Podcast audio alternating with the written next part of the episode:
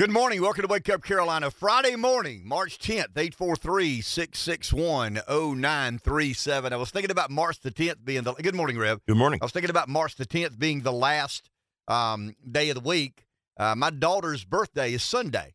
And I told you the other day, um, you know, she always said her birthday was March and 12.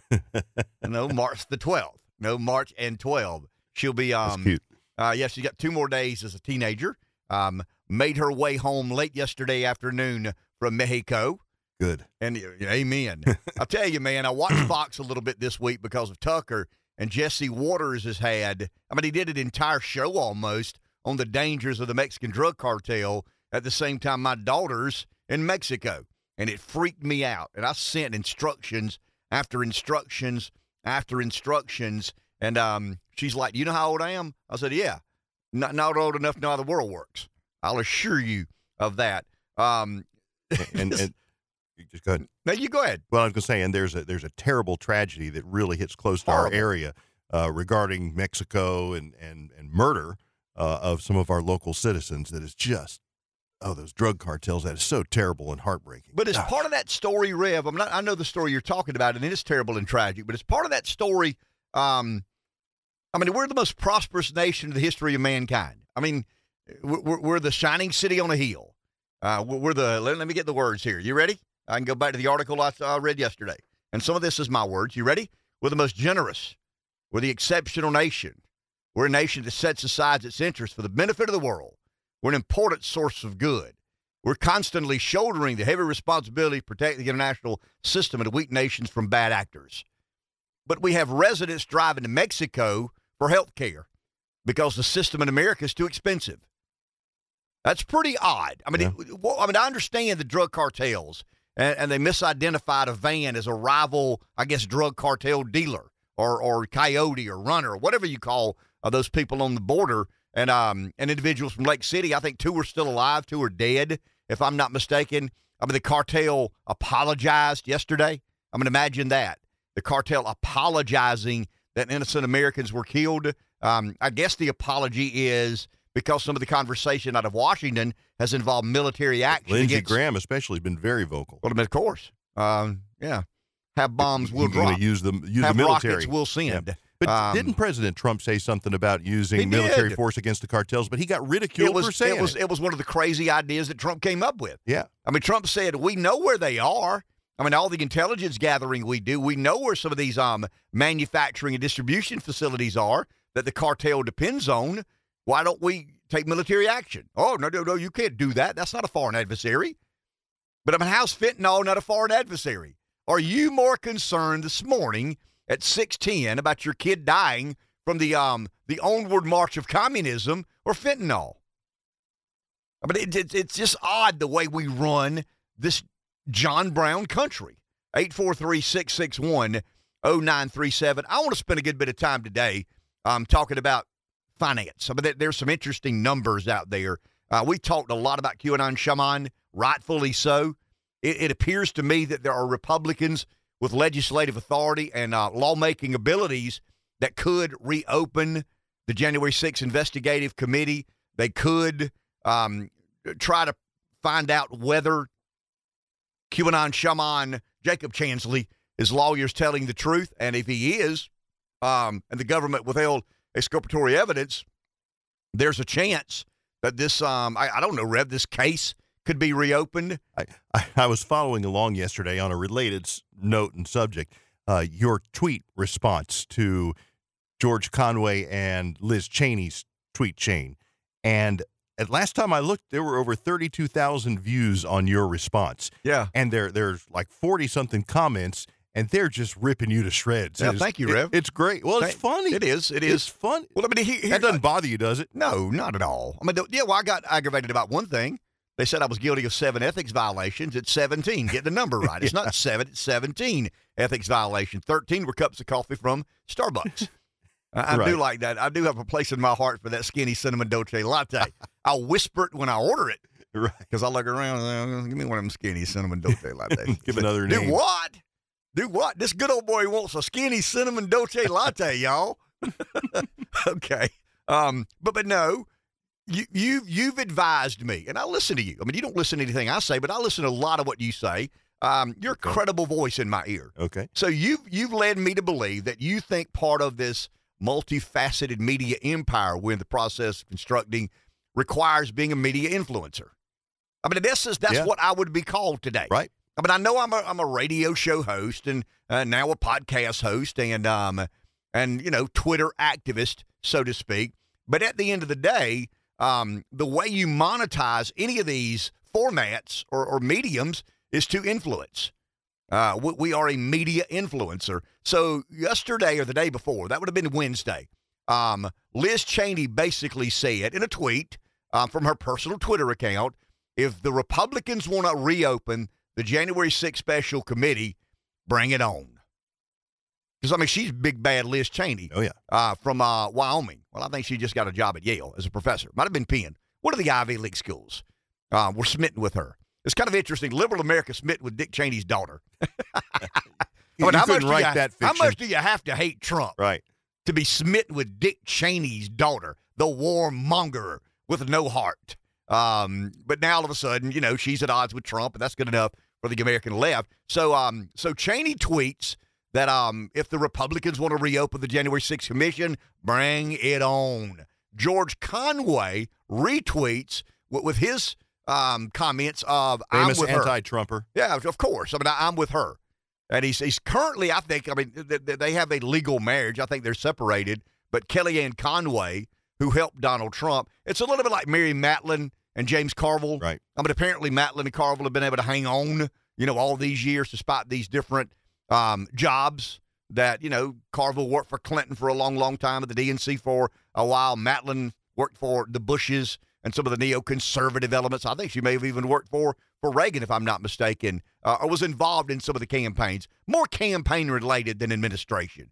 Carville would be more campaign related than administrative. But um, but George Conway retweets Liz Cheney's tweet and says, "I'm with her." And I tweeted, a soon-to-be divorced man and um, recently unelected member of Congress, a recently defeated member of Congress, walk into a bar. Dot dot dot dot dot dot dot. Funny. Yeah, I mean, trying to add a little humor Yeah, to the um It was funny. to the to the vitriol and the animus. Tried to add a little humor, and they laid into me.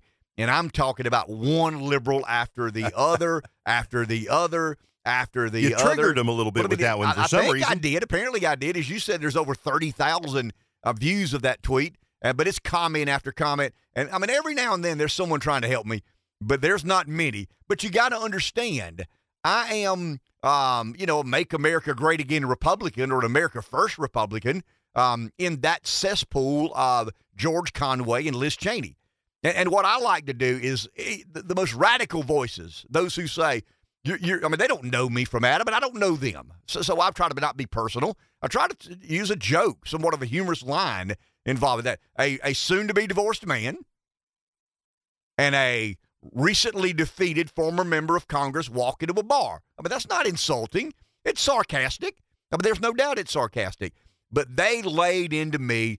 I mean, it was you are. I mean, you're you're a moron. You're an idiot. You're a conspiracy theorist. People like you are the problem. I mean, it was one after the other. I mean, some of after the other. a hole. I mean, there's all Oh yeah, I mean, oh yeah. You, I mean, I can, we can't repeat. yeah. I mean, some of the uh, some of the language that the um. But it's just not it's, nice well, I mean, no, but but the, say the, the least. the left is angry. I mean, they Yeah. accuse the right of being angry. We're not angry. I mean, yeah, we're angry. We're angry at the federal government. And there's been kind of a um. I mean, there- there's been a transformation of American politics. We're the hippies. I mean, we're the counterculturists. We're, we're the ones that don't trust the government. Isn't that weird? Well, I mean, I don't know that the hippies trust the government. Uh, they just despise Trump. And anything that is at odds with Trump, I mean, that, that they are for. I mean, Liz Cheney, Dick Cheney's daughter, was public enemy number one of the American political left. And now they, they, they, they revere, they celebrate, they admire with the utmost respect Dick Cheney's daughter. Why? Because she's not a Trumpster. I mean, she doesn't like Trump. Why does she not like Trump? Because she's an interventionist. She's a globalist. Her family makes a lot of money building bombs and dropping bombs on other nations around the world. I mean, it's not rocket science. And it's amazing to me how the, I mean, I understand. We, we've always argued that liberalism is not a coherent governing philosophy. I mean, I'll readily admit that populism is not a coherent governing policy. Uh, policy. I think conservative government is. I mean, I really believe that. I think if you if you if you administer government in a responsible way, it's going to be conservative. It's going to be measured. It's going to be of um, kind of an even keel and and the right temperament. Populism is not that, but populism is accused of being um, you know one of these fits and rages. Liberalism today in America is kind of equal to populism. It's based on emotion. How do I forget the facts? I mean, forget the facts. It doesn't matter about the facts. It's my feelings. How do I feel about Liz Cheney? Well, I did hate her, but she stood up to Trump. But what did she do standing up to Trump? I don't know. She just did. And that's good enough for me. What about George Conway? Yeah, I mean, I like George. Why do you like George Conway? I mean, do you know Conway's given 90% of his contributions to um, conservative candidates? Doesn't matter. He doesn't like Trump. He doesn't like Trump. I mean, it, it's the um the obsessed nature of this animus the left has toward Donald Trump and even some of the right. I mean, some of the Republicans I read um I read an article yesterday, and uh, it was kind of interesting. This, in a nutshell, tells me exactly where we are. That there are some we talked yesterday standing on a corner in Winslow, Arizona. Such a fine sight to see. There's a girl, my lord, in a flatbed Ford slowing down to take a look at me. I mean, you can't make that up. You know what I mean? That that's like that that's that's poetry. That's beautiful. That's, well, it's it's almost scriptural. You know what I mean? It's it's like wow. I mean, there was some uh, some providence involved in that. Now, I'm, I'm being a bit whimsical here, but rock and roll ain't biblical, and I get it. But I mean, nothing could be any more perfect than that. So, so here, you ready? I read this yesterday in the AP. It, it touches every base. It covers every cranny. Um, McConnell, 81, is expected to remain in the hospital for a few days as he receives treatment for injuries sustained by his fall.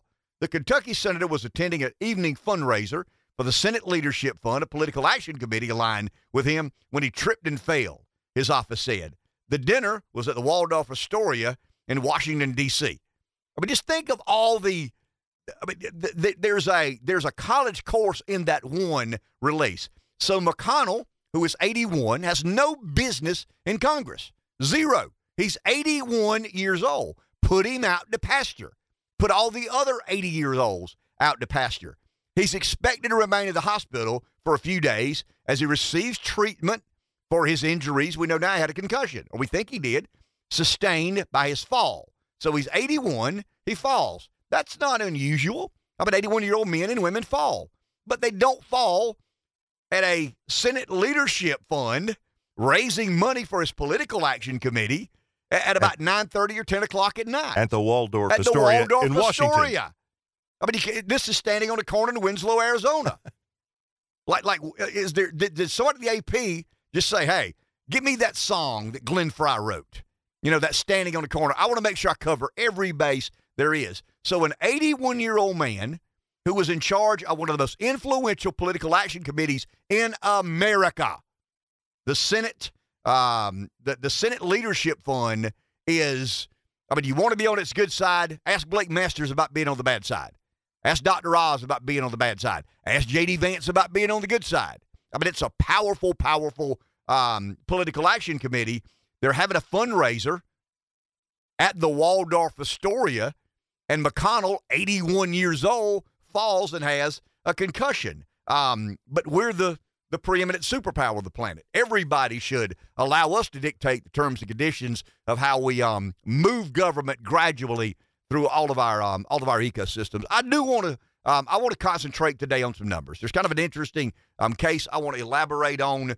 I said something yesterday. A, a, lot of you don't listen at nine. I get it. You're busy. You're working. We ain't that good. Um, so at 9:05, Ed McMullen came on the show, and Ed began to discuss this um ah, this group he's involved with, and they're trying to allow referendums in different counties to sell booze on Sunday at about every discretion. In other words, the micro, we, we've got real confusing blue laws.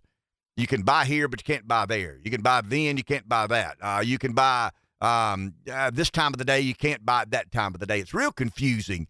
And um, and I said yesterday, you know, with all due respect, and I'm a, I mean, I'm a Bible, uh, I mean, I have a biblical worldview. I was raised in church. I certainly understand the Sabbath. Now the Jews say we got it wrong, but who's counting? Um, They say Saturday. We Christians say say Sunday. One of them days was special, is what I'll say. And I don't mean to be um, uh, no no blasphemy in there, but we're living in a different South Carolina.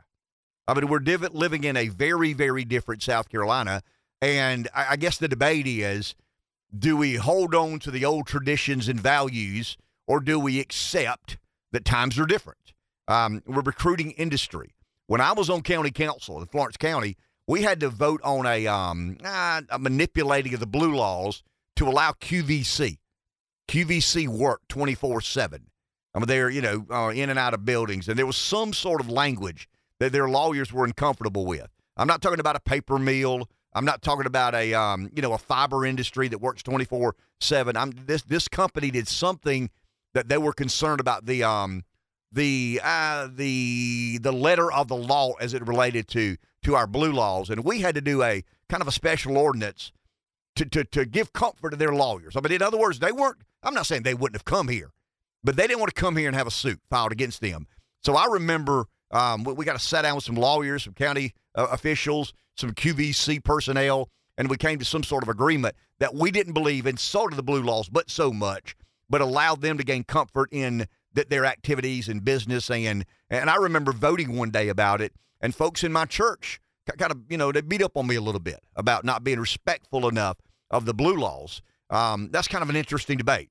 Uh, where are we now as a as a state? Forget the country. We think we know where some of the less conservative states are. Where are we as a state in regards to alcohol and Sunday? And Ed, I thought, did a good job talking about why we should embrace this opportunity and allow microbreweries, micro distilleries, um, other places that there's this big debate, grocery store, convenience store, um, but what they're basically doing is saying it's at the discretion of the county.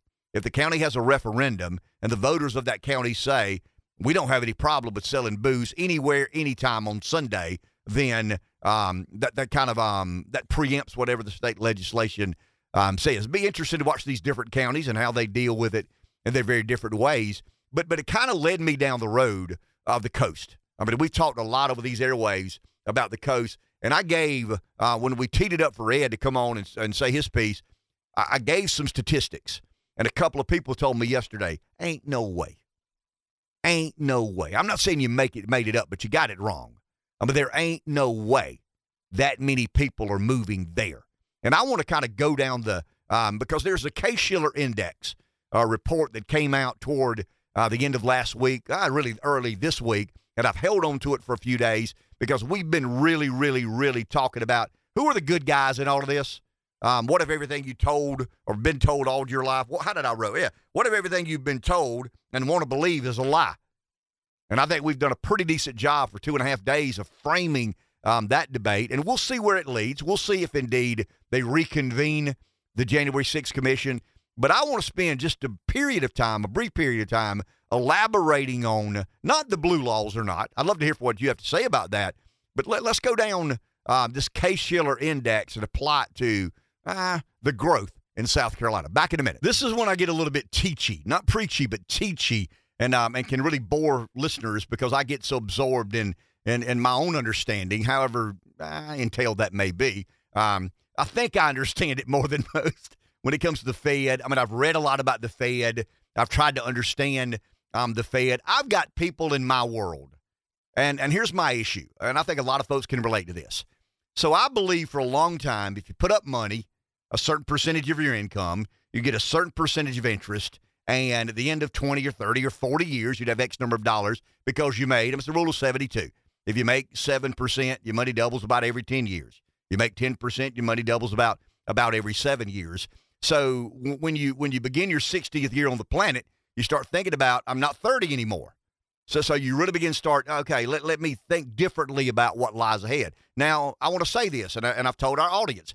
I think that people like us, and I'm looking at Rev, I think that people like us are going to have to work longer than we anticipated. I just think we are. I think the world is different. I think the Fed is so distorted financial reality. Um, I don't know that to be true. And if you win the $100 million lottery, who cares how long you work? If you're a trust fund baby, but most of us aren't. Most of us have made a little money. We, we made good decisions and bad decisions. I mean, I'm digging out from under one now, a bad decision. Um, I didn't make it on my own, but I was a part of making a bad decision, and it just ain't working the way we thought it would, and um, and it's going to cost us. There's no doubt about it. A couple of other good decisions over here we think we'll um you know make up and more for the bad decision we've made. But but in the back of my mind, I always said, well, if you put up this much money a year and it gets this much interest, you know, you'll have this much money at the end, and it can subsidize, it can supplement, it can. Uh, you don't want to stop working, but I don't want to working when when other people want me to work. I want to work when I want to work. I want to have some flexibility and and freedom about my employment and my you know how much money it takes to keep my boat afloat. But but I just believe, and and I and I've been I don't know preaching this for five or six or seven years, Rev. I think the Fed has distorted the rest of my life, and, and by that I think that we have become so dependent on the Fed's distortion. And I got a banker friend of mine that would never say say this over the air, but I've asked him several times in some of our meetings, "Hey man, you're a banker, I'm not." From a banker's perspective, explain some of my rants and diatribes. And he always answers with the same response. You know what he says, Rev? What? If they stop allowing them to counterfeit money and cut checks, we got big problems. I mean, this guy Wow. is a is a very very Wow. serious banker who um, helps business people in this area live their dreams, pursue their projects, um, fund whatever uh, heads their way. I mean, he's the kind of guy that needs to know, you know, what, what is the association between the Fed and the government and the private sector. And he always says, if they ever make illegal counterfeiting money and kiting checks, we've got a problem. I said, so everything depends on the Fed. Yes, everything depends on the Fed. And the reason I'm saying that is remember last week when I said I went to the Wall Street Journal subscription page and logged in, um, had to get all fancy schmancy and get a password. And, and I listened to the guy from the Southern Company. I think it's Southern Company, one of the big energy providers in the Southeast. And he said, um, reacting some of the Fed comment, the Fed hadn't had their meeting yet. Jerome Powell makes everybody think now that he's going to have to raise interest rates higher than he originally anticipated. And the market's had a couple of really, really bad days. I think it's down, what, a thousand points in the last two days as a result of the Fed comments. So it's not about employment. It's not about worker productivity. It's not about the, the normalcies of the economy. It, it rather it's about what what is the Fed going to do? Is the Fed not going to give us money at zero percent? Because if the Fed doesn't give us money at one half of one percent, damn it, I'm mad, and we can't make the money that we've made. And so many industries are dependent upon finance and, and debt and leverage. I mean, the whole world, to some degree, is all about debt, leverage, and finance. Well, the, the, the Fed seems willing to allow interest rates to rise um, and stop buying mortgage backed securities. So when, when I said last week that the guy from the Southern Company said that he felt everybody in America was about to feel some pretty serious pain, except the South except the South, COVID has led to this mass relocation of people. Uh, kind of a migration out of, it, it is. I mean, just be honest. I don't want to be political about this, but it's out of blue states into red states. I mean, I would say some of this is weather chasing. When people are coming to South Carolina from New Jersey, from Ohio, uh, from Pennsylvania, that they will always say the weather down here is a lot better. I don't like shoveling snow six months a year, but so so let's let's for argument's sake, let's say the guy from Southern Company knows what he's talking about. I mean, he's running one of the biggest utility companies in America. Um, and he says, yeah, I mean, the country is in for some really rough financial times because there's some serious headwinds uh, driven by the Fed and them raising interest rates, um, trying to address inflation, and and you're raising rates in an inflationary period. So so, so we're getting double whammy now. I mean, they- they've maybe they've adjusted inflation to some degree, but it ain't been much. I mean, inflation is still rampant, and interest rates are now higher than they've been since what 2007. I mean, we've had about 16, 17 years of, of really, really suppressed interest rates. But but I began trying to understand the Case Shiller Home Price Index. Now I'll give you thumbnail. It's an index that I mean I think it's 20 markets, 10 metrics. Anyway, it's an index by two economists, uh, last name Case and Shiller. Imagine that. And and out of that came a way to measure home inflation or deflation. Because once again, the Fed has decided not to only raise interest rates, but to not add any more mortgage-backed securities to their to their portfolio. Well, um, 60% of the mortgage backed securities that were auctioned last week were, were, were sold. 40% were kind of kind of kept. Um, and, and, the Fed, there's just not a demand on, on the private market for mortgage backed securities. So, so when that happened historically, the Fed would save the day and it kept the market stable. Where we're, we're, see, we're beginning to see instability in the market. You're not seeing any, I mean, you're not going to see any rapid growth or price appreciation, but, um, and, and I understand what the mortgage brokers are saying. My son's a real estate agent. I understand the, the optimism that has to be, um, I mean, it has to, I mean, you, you got to coach yourself up. You got to be positive about this. But, but there's not much capitalism in the real estate markets. I'm sorry. It's all about the Fed. It's about um, suppressed interest rates and the Fed buying mortgage backed securities, um, stimulus and subsidization from the central bank. I mean, that's something I wrote down. Uh, remember that stimulus and subsidization from the central bank.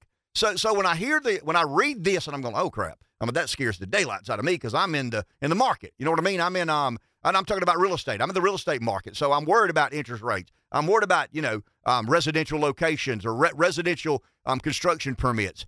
And yesterday when Ed came on the air, and and I said that number, a couple of people challenged me, and here's the number I said.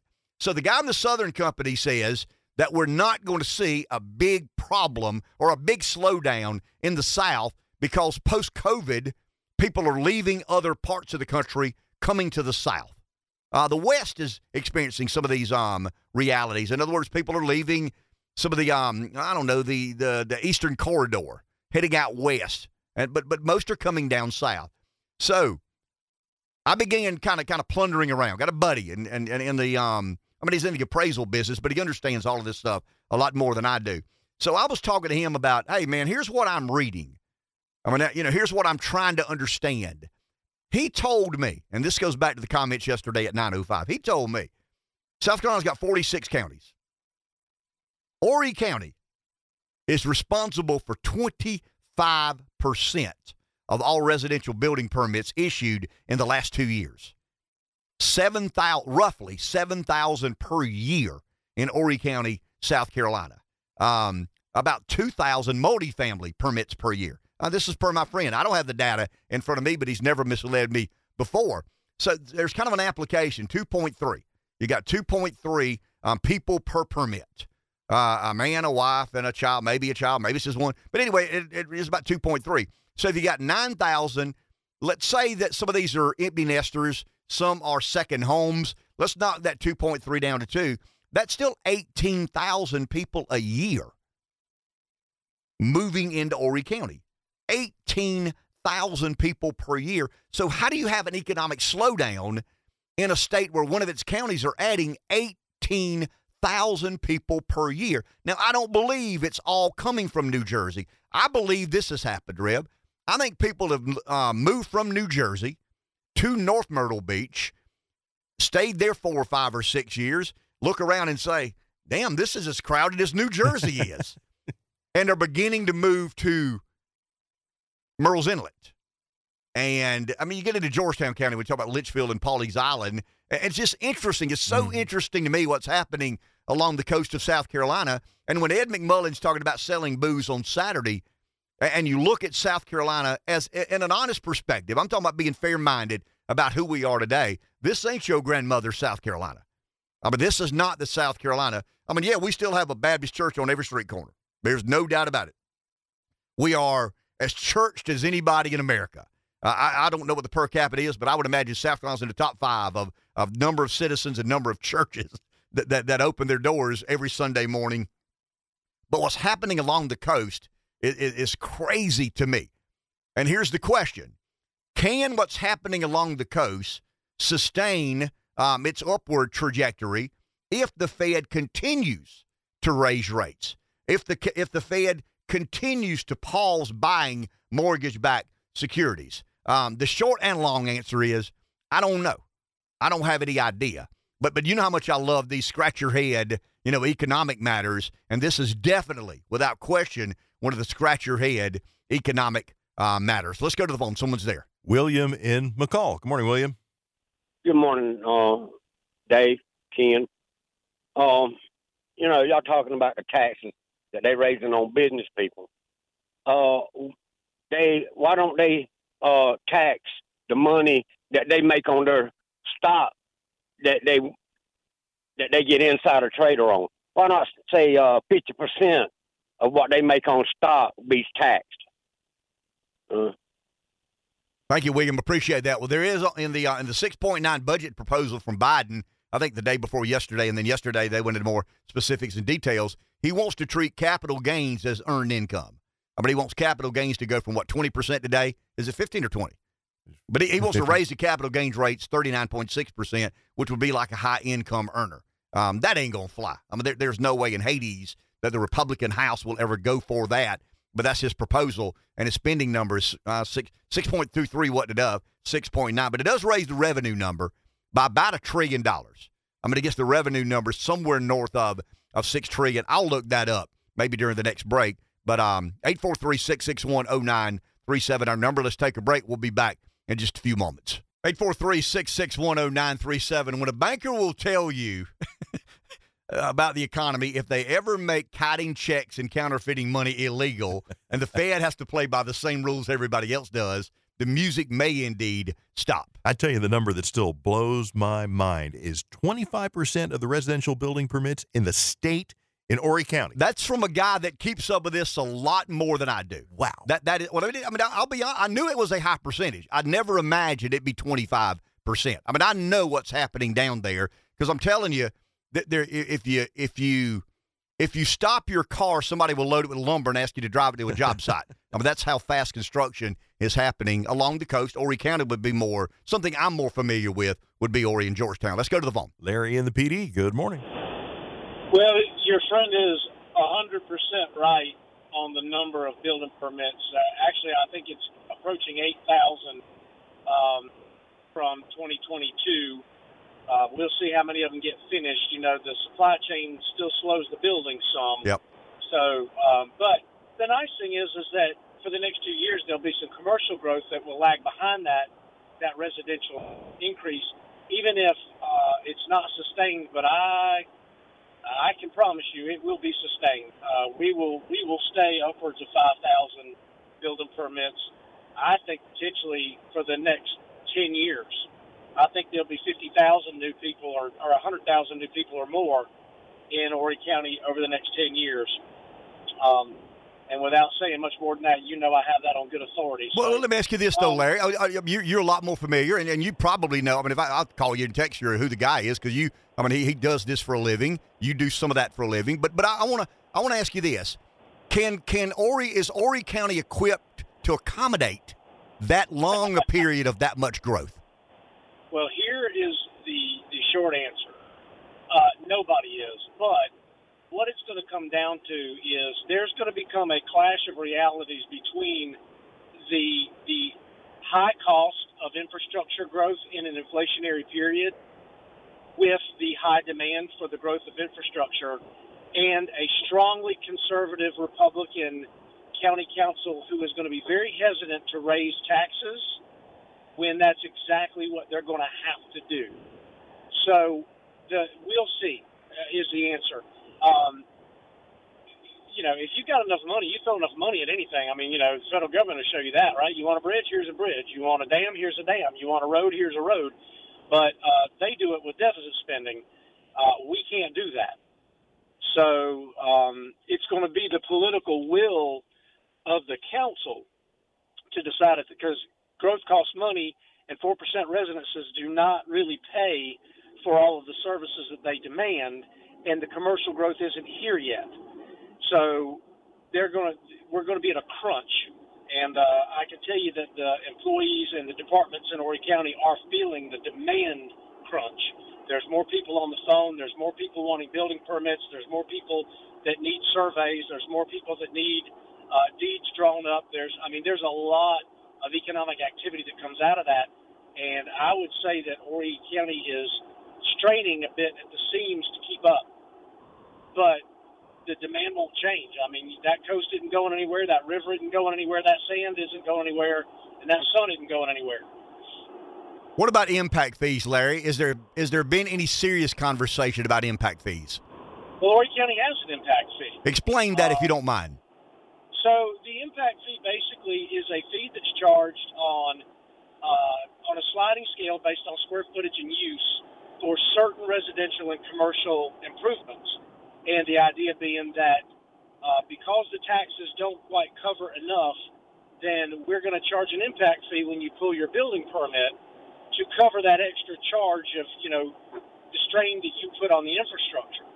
Um, but again, in a very conservative county where people are hesitant to raise a fee, a fee feels a lot like a tax to a Republican, and, and I would tend to agree with that statement. So um, it may have been negotiated down to a number that does not actually do what it purported to do. It doesn't raise perhaps enough money. And then in an inflationary period, you know, you set that fee three years ago, and then you've got this massive inflation on asphalt and labor, and you know, so it's probably not quite high enough. So somewhere this financial reality of we're not charging enough is going to set in. Another problem with impact fees is it is so regimented and so specific. You can't hire, um, you know, uh, new employees in some areas with an impact fee. It can only go to things like infrastructure. So yeah, you you may be able to get the money to build a new intersection, but you may not have enough people on payroll to go build it. So, and, and, and I'm probably simplifying that a bit, but it is very restrictive in what it can be spent on, and mostly it's it's physical things. It's it's not, you know, you can't build uh, like a new library. You have to build Gotcha. a new intersection. Gotcha. So, Thank, thank you, Larry. Good inside look, my man. Appreciate um, Larry calling in and um, confirming um, what what my guy told me. I have a lot of these guys that tell me certain things, and some know what they're talking about, and some don't. He- Here is kind of a sliding scale. I mean, I know I don't want to beat this dead horse, but uh, a property in North Myrtle Beach, and I'm rounding off here. Property in North Myrtle Beach, half million dollars.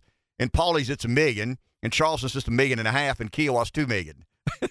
that's kind of the um. I mean, that's the um. That's the back of napkin valuation of property. Um, as you slide further and further south, it gets more and more on average. I mean, obviously, it's not across the board. Take a break. Back in a minute. Got another lawsuit to the uh, Biden student loan scheme that I think has standing. Probably a better chance to have standing than either of the state's cases that the Supreme Court heard. What last week? I think toward the end of last week. Um, don't know how that went. Have not read the transcript. Have not listened to any any of the oral argument. I may try to do that over the weekend. But there's another lawsuit that the courts will probably eventually have to deal with uh, that involves a um a a refinancer. SoFi is um saying they've got standing. Let's go to the phone. Someone's there. Breeze. Good morning. Hey, what's up, guys? You know, I'll tell you, man. These Yankees that are coming down here, they're they're like a cancer. Nobody wants them. They come anyway. Now, some of them are more like a, a cold.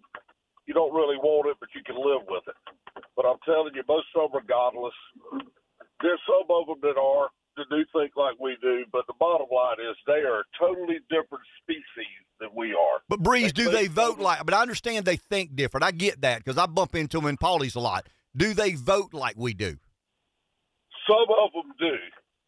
Some of them do, but I'm telling you right now, guys, um, we were living here in Mount Pleasant, and uh, there was a t- I mean, I almost wish you could go back to the days where everybody was kind of broke and people, uh, and if you were comfortable, you were lucky. But I'm telling you right now, the quality of life in Mount Pleasant is probably no better than New Jersey. As of right now, it's still a pretty safe town, Mount Pleasant. But if you cross the bridge into Charleston, you can get murdered on right there on King Street anytime, day or night. North Charleston the same way. You can get murdered anytime, day or night. Uh, we moved to Allendale and uh, to get away from them, and, and we aren't there a week, and we found out that they're trying to build 900 houses around us just that quick and and, and, and they aren't good old boys moving from Pamplico down over here. I'm telling you right now, there's going is at the point now, and here again, even if there is a quality of living, you've got to make so much money at Mount Pleasant to enjoy that quality of life. I mean, you're but you got to make a payment on a five hundred to a million dollar or more house. You can't get a place to stay here for less than five hundred grand And if you're in Mount Pleasant and you buy buy a house for five, six, seven hundred thousand dollars, it may be on a quarter of an acre, more like a fifth of an acre. You can literally hand a cup of sugar out the window to your neighbor. They're right on top of you. And, and, and they all look the same. It's all phony. It's all plastic. Man, I'll tell you what, these these Yankees, man, they've destroyed because I, I, I, I if, if I could make a living in somewhere like maybe even Georgetown or Pamplico or a little bit further in, I, I would take that over here any day, man. I mean, I, I wouldn't want to live in Florence because hell, the traffic in Florence is about as bad as it is here. But uh, I mean, that's just me now. But I'm telling you what, man, this uh, I mean, it's a phony life. There's nothing genuine about it. I mean, if somebody gave me a beach house on the Isle of Palms right now, I would sell it.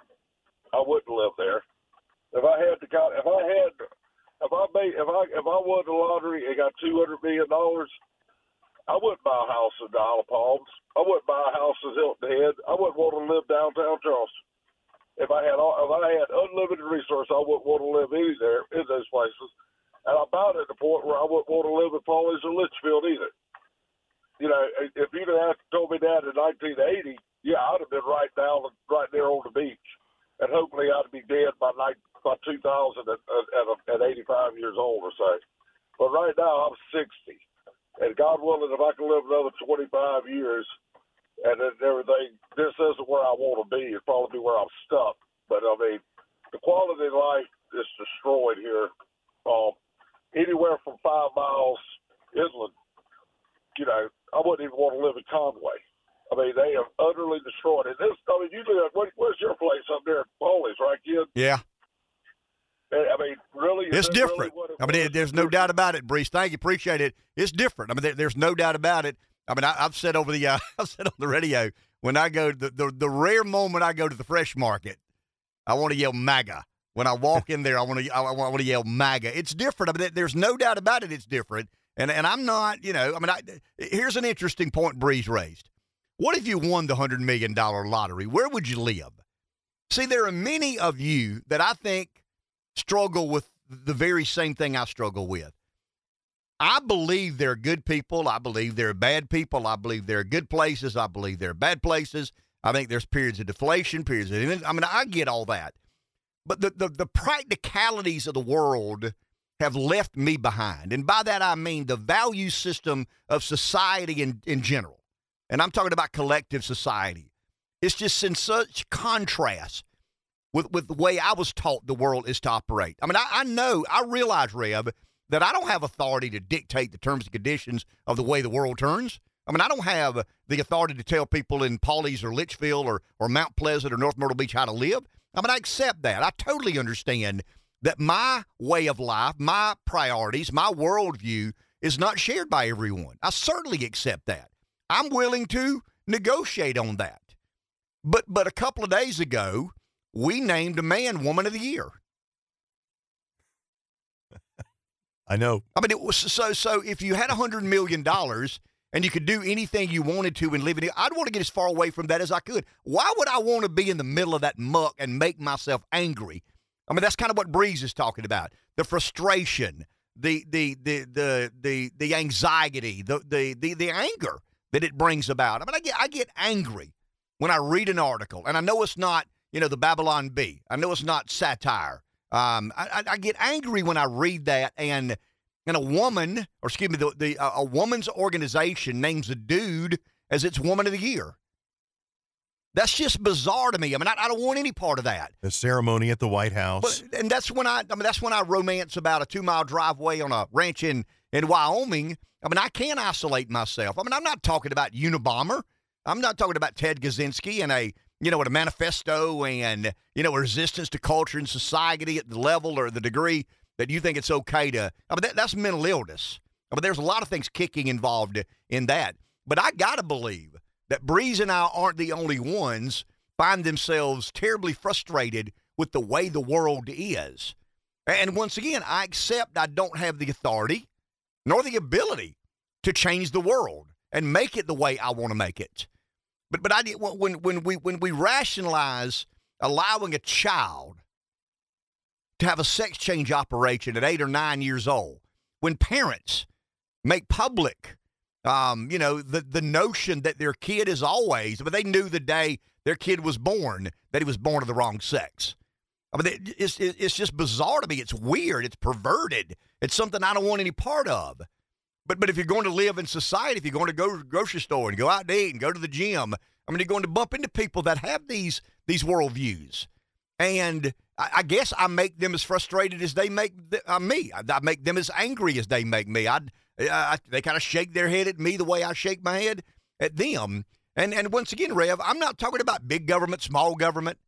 I'm not talking about roads and bridges. I'm not talking about education. I'm talking about um, it, it's kind of I mean it's, it's a perverted bizarreness that we've allowed to be normalized in society. And I don't have any idea what what the um what the ingredient, what what the what the moving agent is within that. I mean, we, we talked yesterday a good bit about money and power and loyalty to themselves. I mean, I, I don't know what motivates these people to believe that's normal. I mean, we, we can't we as a country agree that it's abnormal to honor a dude as Woman of the Year by a woman's organization? Can't we agree that uh, male weightlifters don't need to be competing with female weightlifters? Apparently, we can't because we've got some of these um some of these woke and politically correct organizations that are, I, I mean, really and truly insulting our way of life, insulting our value system. You know, I think I understand what we talked about the death of neoconservatism or not.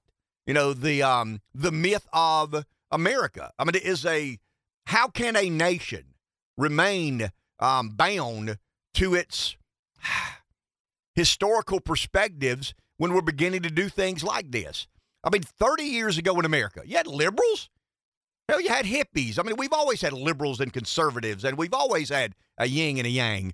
But had you told a liberal at Woodstock that this woman's organization is going to name a dude as its recipient for Woman of the Year? And in the fifth grade, they're going to allow kids to sign a medical contract that allows them to have a sex change operation. And in kindergarten, we're going to tell kids about oral sex. And I mean, no, I mean, I think, I think even the hippies at Woodstock would go, no, man, that's a little too wild for me. I mean, how much acid right. do you have to drop to think that's normal? But no, the American political left today defends that way of life. They advance, they promote, and they basically say, well, I mean, it's not the way you interpret it to be. That's always, I've noticed this about Twitter. I mean, if you make a valid point on Twitter, and I'm not a moron, I know when I make a valid point. You know, as listeners, when I make a valid point, and you know when I'm filling time. But when I make a valid point and it hits the nerve, it's obvious the way they respond. And it's not intelligence, it's emotion. It's, it's all about emotion and feelings. And I just think when a man sits down and appears to be distraught because he believes he's born of the wrong sex, a conservative would say, dude, I hate it for you, man, but I ain't buying into that. I mean, I'm just not. You're a dude. I mean, I understand you got problems. Join the club. We all do. But but the the liberal, the, the politically politically correct liberal says, well, I mean, uh, you need help. I mean, there needs to be some government adjustment. There needs to be something to make sure you know you don't feel the way the way that you feel today. And once again, I understand the money, the power, the loyalty to themselves. I've got Mitch McConnell completely figured out. Mitt Romney, Lindsey Graham to some degree. I mean, I consider Lindsey a friend. It's harder for me to say that about Senator Graham, but I understand that the money, the power, the loyalty to themselves, the the honor and obligation to one another, not the people. But but I don't understand these these cultural and societal abnormalities uh, about you know the country's supposed to accept that that a dude can be named female of the year by a woman's organization. Um, that's just not the case. That's I mean, it's just not real. It's it's make believe. It's fantasy land. It doesn't make you know any sense. T- talking about money and power. Um, remember yesterday when I said you probably don't because I don't think I don't say many things worth worth remembering. But but we are beginning to realize um, the magnitude of our government's policy deceptions. The key word in that is deceptions. It's not mistakes. It's not um it's not hey, we thought this way but it ended up being another way. I kind of went down that road a good bit yesterday, and and then read more about this article in the, in the American Conservative. Um, and, and I found a particular example because once again, money, power, loyalty to themselves. I mean, that's some of what Tucker talked about. You know, when the January 6th video, the um, the unreleased video, the unreleased, unedited video was made available to the public via the Tucker Carlson show. That there was a um, kind of an uproar in Washington about painting a picture inconsistent with the truth. In other words, Tucker's painting an inconsistent picture of the truth. We did, but that's okay. Right. Because we're Congress members, we're senators. It doesn't matter what, what party you're in. The loyalty, the um, the obligation is not to we the people, but rather to themselves. And, and we'll tell you what the truth is. Sure. So we'll Sure. we'll present the truth and you'll believe it. Well, that's if, if you read a tweet by anybody with a leftist worldview, that's it is always an insult. It's always um, you're a liar and I'm telling the truth. And if you ever respond, if you can, you know, like like Jeff and I do, where do you get your truth from? I mean, if you don't trust Tucker, who do you trust? I mean, do you trust Mitch McConnell? Do you really trust Chuck, Schumer? I mean, I get not trusting Tucker. Okay, to some degree, I don't because I think he's a a provocateur. He's a really good one, but offering unedited video. I mean, maybe the commentary was a little bit spinny. Imagine that. Somebody on Fox News spinning commentary. But the video speaks for itself. But but if you, I mean, if the, if, if and that's how you know you've hit a nerve with the left. Tucker is absolutely over the target because all the left does is insult him or anybody that con- condones anything that he stands for, and that's a silly, juvenile, elementary argument. But it seems to be where where the left goes, and it's not just the left. I mean, it's the um. With, with all due respect, what did John Decker say yesterday when I pushed back a little bit? Decker said, "Well, it's not just the Democrats. I mean, there, there are several members of Congress in Washington who said that Tucker made a huge mistake, or you know Fox News made a huge, um, McCarthy made a huge mistake by releasing the footage to Tucker. We don't care what Mitt Romney says. How many of you listening to my voice right now hold Mitt Romney in high regard? Hold Mitch McConnell in high regard? Hold any of the the senators that say that's the that's the living, breathing proof of the money and power, um, loyalty to themselves and and nobody else. And and I said something yesterday. But I, I'm not saying America First is taking the place of legitimate journalism, but America First is the most skeptical group of people about government honesty that there is in America today. At the core of America First, I mean, there's no doubt that there's a policy, and it's about trade, it's about immigration, it's about China, it's about globalism, it's about intervention. I mean, there, there's a lot of common bond that a lot of America Firsters have. But if you dig a little deeper, I got my Townes Van Zandt T-shirt on this morning. If you dig to the bottom of that rabbit hole, it is a sincere distrust we have for government. We don't trust the government to tell us the truth.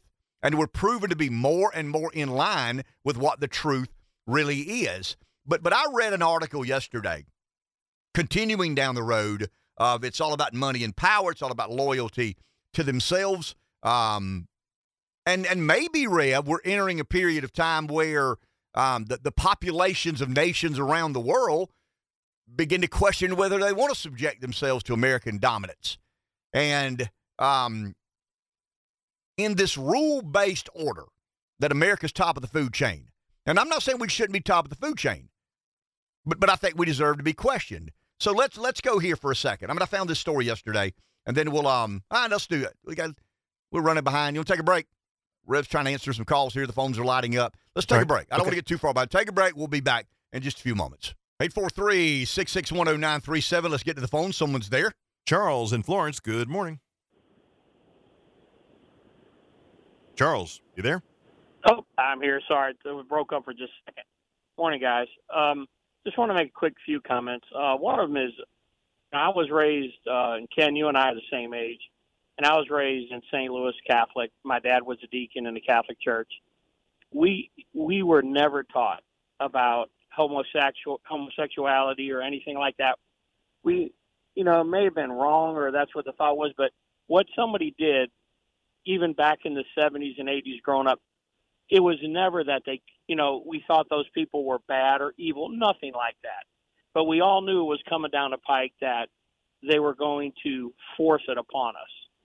And it's just irritating and, and frustrating when you hear the left on TV talk about how uh, you know, we hate those people or anything like that. And and we all know that's not the case. But just it's amazing how fast it went from doing it in your own bedroom to forcing it upon schools and little kids. That's one comment. The other one is, and I've said this a while back, that I I always thought, I guess I was naive, that Democrats and Republicans were were opposite, or you know, they were on two sides of the fence, and a few of them may be, but you know, everything going on lately just shows that it they they really aren't. You know, they it's just a big game that a lot of them play, and it's just frustrating when for years you thought that you were on the right side. That's it. I'll take it off the air. Thanks. Guys. Thank you, Charles. Appreciate that. You know, I've never been one to concern myself with how you live your life. I'm just not. I mean, I've always been pretty good at a lot of things I suck at. I've always been pretty good at minding my own business. I mean, I have a worldview, but I'm not here to impose my worldview on you. I mean, if you want to sit down and drink a beer and talk about it, got a lot of buddies in my life that don't see the world as I do. Um, I consider them dear friends, but but there's got to be a point where you go like, wow, whoa, now. I mean, maybe I can't let that slide. In, other words, if you think the tax rate should be 45 or 50 percent, I mean, I sternly disagree with you, but I don't think you're, I don't think you're a danger to the country by believing that. I mean, I think you create financial calamity, and I don't think your your model will work. But it doesn't mean you're, a, you know, I mean, I don't want to say bad person. That's that's a real uh, broad uh, brushing way to describe someone. But but I do believe that debating the marginal tax rate, and let's say the socialist wants a 50% federal tax rate, and I'm more of a 20% guy and the government needs to cut spending. And he says, no, the government needs to provide all these wonderful programs. I mean, I think there's a reasonable debate to be had there. I mean, I think I'm right. I think he's wrong. But but how, who rationalizes? Who can intellectually defend a, a, a dude being named Woman of the Year? Who can defend a five year old child being taught oral sex? Who can defend a fifth grade kid being allowed to sign a medical contract to have a sex change operation. Those are indefensible. I mean, I think you're wrong to want a 50% tax rate. I think you're wrong to want the federal government to spend $7 trillion a year. But I think you're dangerous to believe a dude can be woman of the year and a fifth grader can sign a contract to allow him or her to have a sex change operation. There's a difference in being wrong and dangerous. And I think that mindset is dangerous to America. Let's go to the phone. Jason and Sumter listening to WDXY. Good morning. Morning. Um, I, the previous caller took a little bit of the pushback I was um, I was considering, and to agree with your other point, you know, certainly um, a minor child does not need to be entering into any kind of medical contract, and that's un- unfortunately due to some rampant uh, organizers that uh, have some very funny ideas and really should go away. But uh, this was sort of a fight that was coming after you know you had the LGB and then the T added during the the 90s, and the LGB got theirs. You know they're they're now in allowed in mainstream society and being able to live their lives without uh, laws are pushed back, and um, now the T that got left out, they're looking they're looking for that same treatment. They're just they want to live their lives who they think you know who they feel they are, know they are, whatever have you, and uh, just want to be left alone about it. The majority of them, I'm sure, just like every average people. But you got the uh, uh, the radical class that wants to take it to the extreme. And that's dangerous to me. Thank yeah. you. Appreciate the call, Jason. 843 661 0937. And once again, I can honestly rationalize why people in power want more power. I mean, let's go to the Springsteen song. Poor man want to be rich, rich man want to be king. King ain't satisfied till he rules everything. I get the money and power. I get the loyalty to themselves. Mitch McConnell cares so little about the people of Kentucky, but he cares so much about the people. I mean, he cares so much he's at a fundraiser at the Waldorf Astoria as an 81 year old on behalf of what? The citizens of Kentucky? No, the Senate Leadership Fund. I mean, if you ask McConnell to go somewhere to Kentucky at nine o'clock at night. He said, "Man, I can't. I'm, I'm old. I mean, I can't go to. I mean, you got to understand. As I get a little older, I can't, you know, go to as many of those events as I could. But there's no way he'd miss a Senate leadership fundraiser. That's his political action committee. That's how he holds on to money and power. I mean, the people of Kentucky keep him elected. I mean, I, I, maybe he runs again. I don't know. He'll be what 83 when he runs again. Maybe he does run again. And I get the loyalty themselves. I get this. Let's go with this story real quick. So what we've talked about, you know, uh, we had, I have talked and discussed that I think we're entering a period in which the populations of other nations are beginning to sus- become more suspect about American dominance. Um, I'll give an example. I mean, I found this over the uh, uh, last 12 hours. Remember the Nord Stream? And we were wondering who bombed um, the Nord Stream. Yep. So, in the rules based order of America top of the food chain, which I, I, have no problem with, I accept that America is top of the food chain. Largest economy, uh, biggest military, uh, biggest tax base. I mean, I get it. I understand it. We are, um, you know, the cat's meow, so to speak, when it comes to foreign policy. Um, E.F. Hutton, what was the old when E.F. Hutton speaks, everybody listens? When America speaks, everybody listens. No doubt about it. Got no problem with that. We, we've earned to some degree some of that, but it's not a birthright. It's not guaranteed forever. But we, as leaders of this rule based order, um, decided that Germany should not import cheap Russian natural gas. I don't know if you remember this or not, but we were playing geopolitics and we were on the record. Um, in fact, our State Department, our president all opined that, you know, we didn't like the fact that Germany was importing cheap natural gas. Um, we threatened to cut off the pipeline supplying Russian natural gas um, if Russia did not, uh, let's say this, bow to Washington wishes. I mean, that, that's the truth. I mean, the State Department and the administration threatened to cut off the pipeline. We strongly encourage Germany, who are depending on Russia to provide natural gas via the pipeline. Um, and then the Nord Stream pipe, uh, the Nord Stream gas pipeline gets blown up. I mean, it gets sabotaged. Um, and, and, and if anybody says, wow, man, the Americans did say some of those things, I mean, the Americans were opposed to Germany buying cheap Russian natural gas. We know that pipeline was used in the export import of cheap natural gas from Did, Russia. the president and to his Germany. words were, "We'll stop it." Well, I mean, sure he did. I mean, the, the executive branch and the State Department said it. So let's read. I mean, you, you got to dig a little bit. Let's read what um what Blinken said, and he was the Secretary of State, or is the Secretary of State, after the attacks on the Nord Stream natural gas pipeline. I mean, I got his exact quote. And remember now, that connects Russia to Germany. Um, and and he said it's a tremendous opportunity to once and for all remove the dependence on Russian energy and thus take away the Vladimir Putin weaponization of energy as a means of advancing his imperial designs. That's rich. I mean, that's unbelievably rich.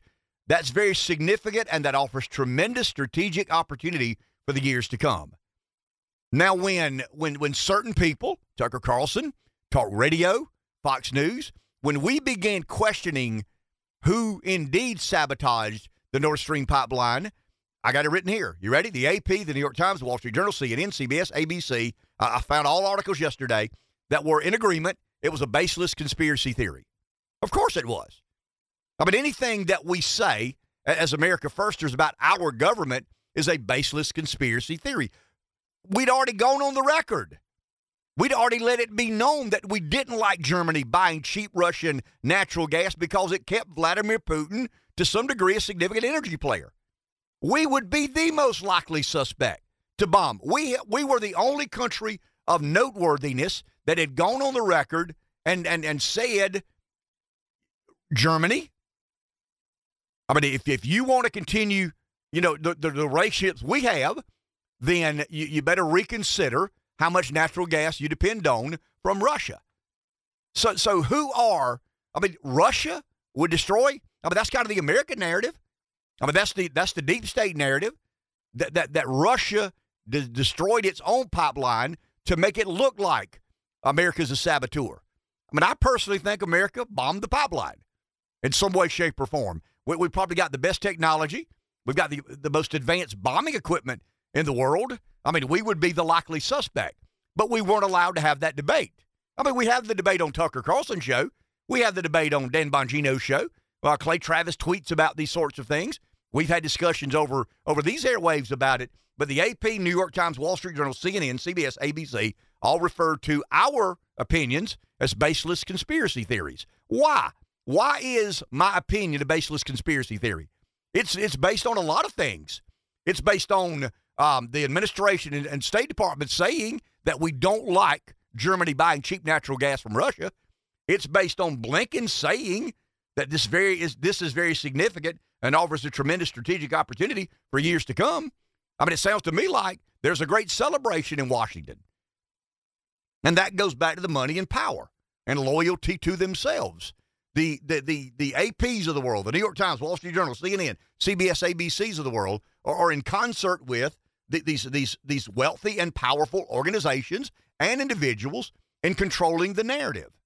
And, and that's kind of a new word, Rev. We're beginning to see that word a lot. Narrative enforcement. I mean, you know how soccer moms became a word? Mm. There's kind of a new word, narrative enforcement.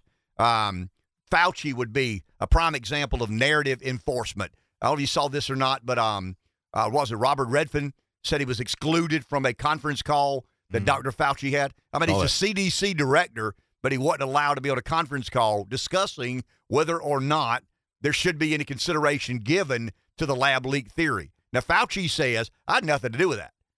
I mean, I was invited to be on the call. I had nothing to do uh, with that at all. So, Anthony Fauci who is in the center of all of everything that happens with COVID, had nothing to do with who's on a call deciding whether whether gain of function funding led to a lab leak that changed the world probably for the rest of our lives. 843 661 0937. Let's go to the phone. Joe in Hartsville. Hey, Joe. Yeah, good morning, guys. Yeah, and, and once he got on that call and convinced the the two major players that it was in their best interest to say, well, no, it wasn't a lab leak. They got what, like nine million dollars in grants. So yeah, that's kind of convenient. But these people act like there's no video of them talking. You know, you, you see video of Victoria Nuland sitting there saying, if Russia invades Ukraine, the Nord Stream 2 will no longer be functional. And then Biden standing up and saying, yeah, if Russia invades, we'll we'll take it out. I mean, you got that. But what we have now is I've been reading this Inflation Reduction Act, and I looked at Biden's budget proposal. What you remember we were talking earlier about strong men create good times and good times create weak men and weak men create bad times. We're in that cycle, and we've had two of them in the last 40 years. Reagan created such a, a strong economy with his policies that it lasted all the way through Clinton. Well, they take all the good times, add all these programs to get people you know, pay people not to work, and then it starts to go down, and people say, "Well, we don't like this. We'll vote Republicans in," and then you get, you know, mediocre because you're trying to dig out of the hole, and then, you know, Obama comes in, and what did Michelle Obama say? Rock knows that we got to change our history, our culture, our way of doing things. And wait, wait, what, what are you talking about? So you saw that turn. Trump comes in, the economy goes from what budget of three or revenue of three point three trillion. They say he does two trillion dollars worth of tax cuts and will lose five hundred eighty billion dollars a year or over ten years. So that's fifty eight billion dollars less. And five years later, they're taking in two trillion dollars more but yet they say they didn't take in more. So we're going to keep raising, but we're going to tax, you know, unrealized capital gains, which will wipe out all investment and it'll wipe out the stock market because that that fall yesterday was strictly banks because they're stuck with all these treasury bills that were, you know, low interest, high yield. Well, it's starting to invert, and they're having to dump it. That's that's basically why that crash went down 500 points yesterday. But we're we're at the end of the good times of the Trump administration because Biden, like I say, you know, I, I talked yesterday about the uh, the regulations causing 359. That was just in two years. Uh, Mike, whoever called in, is right. It's over a trillion dollars, but that was just two 359 billion in 21 and 22. So you know, they keep piling on and paying people not to work, and we can't afford to do that anymore. And and we're almost at the tipping point. Y'all have a good day. Thank you, Joe. 843 661 0937. Take a break. We'll be back in just a few moments. Takes Mondays to make Fridays 843 661 0937. I'll ask our listeners Does America have a right or the authority to decide whether Europe depends on Russia for energy? I mean, I understand. I mean, I, will admit. I mean, I, I, think America has a place in the world. There's no doubt about it. I think a, uh, a stage of world leaders that doesn't include America is a more dangerous world. But does America have a right to decide where Europe gets its energy from or not? Let's go to the phone. Here's Bruno in Florence. Good morning. Hey guys, good morning. Great show. Ken, Ken, I got a couple of questions for you. Um, you are the Democrats smarter than than Republicans? Because it seems like every election cycle they're they're one one step ahead of us. In our 2020, it was the drop boxes. In our 2022, it was the ballot harvesting. Um, and I just, I, I just think if if we don't do something to, to match that, all this other other talk that we're doing isn't going to matter because they will win again. I just I'll listen what you have to say. Thank you, sir. Appreciate that. I mean, I've always argued that the uphill battle a conservative has in trying to take control over government is you want to be in control of something you don't care much for. I mean, how can I be as motivated? I mean, if you're liberal and you want government to level the playing field, you're going to be very motivated to be in control of those levers of government because I want to weaponize government. I want government to settle scores. I mean, society sorted itself out unfairly, culturally. Uh, culture has played, you know what I mean? I mean, socioeconomics plays too big a part of that. Um, some people get a better shake than others, and I want government to, to, to right those wrongs. And then you've got a conservative that says, I don't want government to do much of anything. I mean, provide a national defense, you know, build roads and bridges, invest to some degree in education. But, but I don't know that I want government to do much of anything. So you're competing in an election. One person is enthusiastically invested because they want to be in control of government because they view government as the fairness arbiter. It is the one entity or enterprise that can settle these scores that need to be settled. And then you've got the conservative that says, I don't buy in any of that. In fact, I wish government was small enough to drown in a bathtub. I mean, why would you naturally? I mean, you've got to motivate yourself to believe it's that important. The liberal, just out of their instinct, believes it's that important. The conservative, it, it's a bigger struggle. I mean, there's no doubt about it. Let's go to the phone. Richard and Sumter, listening to WDXY. Good morning.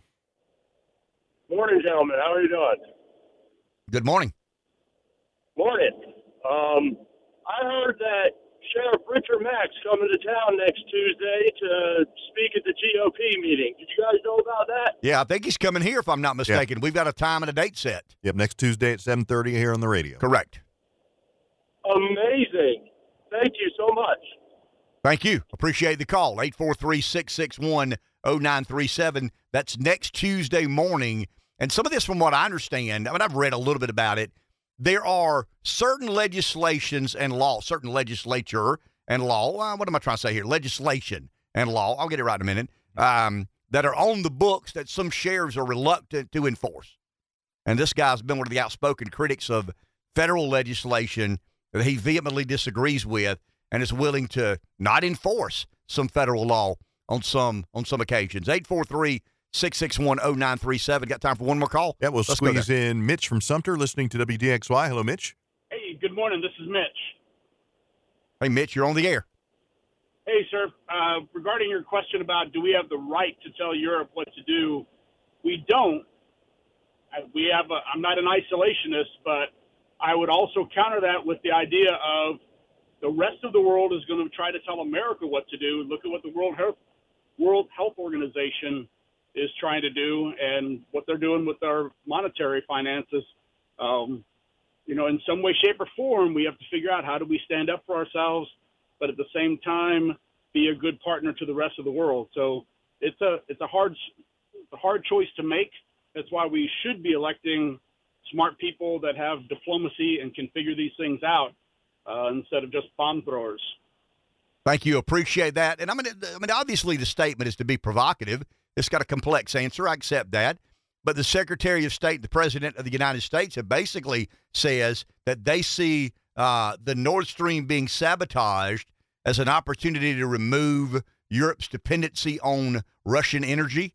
Is that our role in the world? I mean, it's our role to decide where Germany gets its energy from, where where the rest of Europe gets their energy from, and because we don't like Vladimir Putin, we're going to make sure they don't either. Take a break. Back in a few. Takes Mondays to make Fridays, 843-661-0937. We're, uh, we're fortunate again to have a full house with us in the 8 o'clock hour on a uh, Friday morning. Representative Jay Jordan, Representative Philip Lowe, Senator Mike Reichenbach all with us. Um, ready to roll. I mean, ready to talk about what has happened uh, this most recent week in Columbia. But before we go down the road of, of, of the business in Columbia, I want to start with you, left or right. Um, there's this there's this this movement within the party, and I mean, it, a lot of people believe it's all about Trump. Some people believe it's all about you know kind of um this America First agenda. For me personally, and I can't speak for the three of you, but for me, it's are you right on policy or not?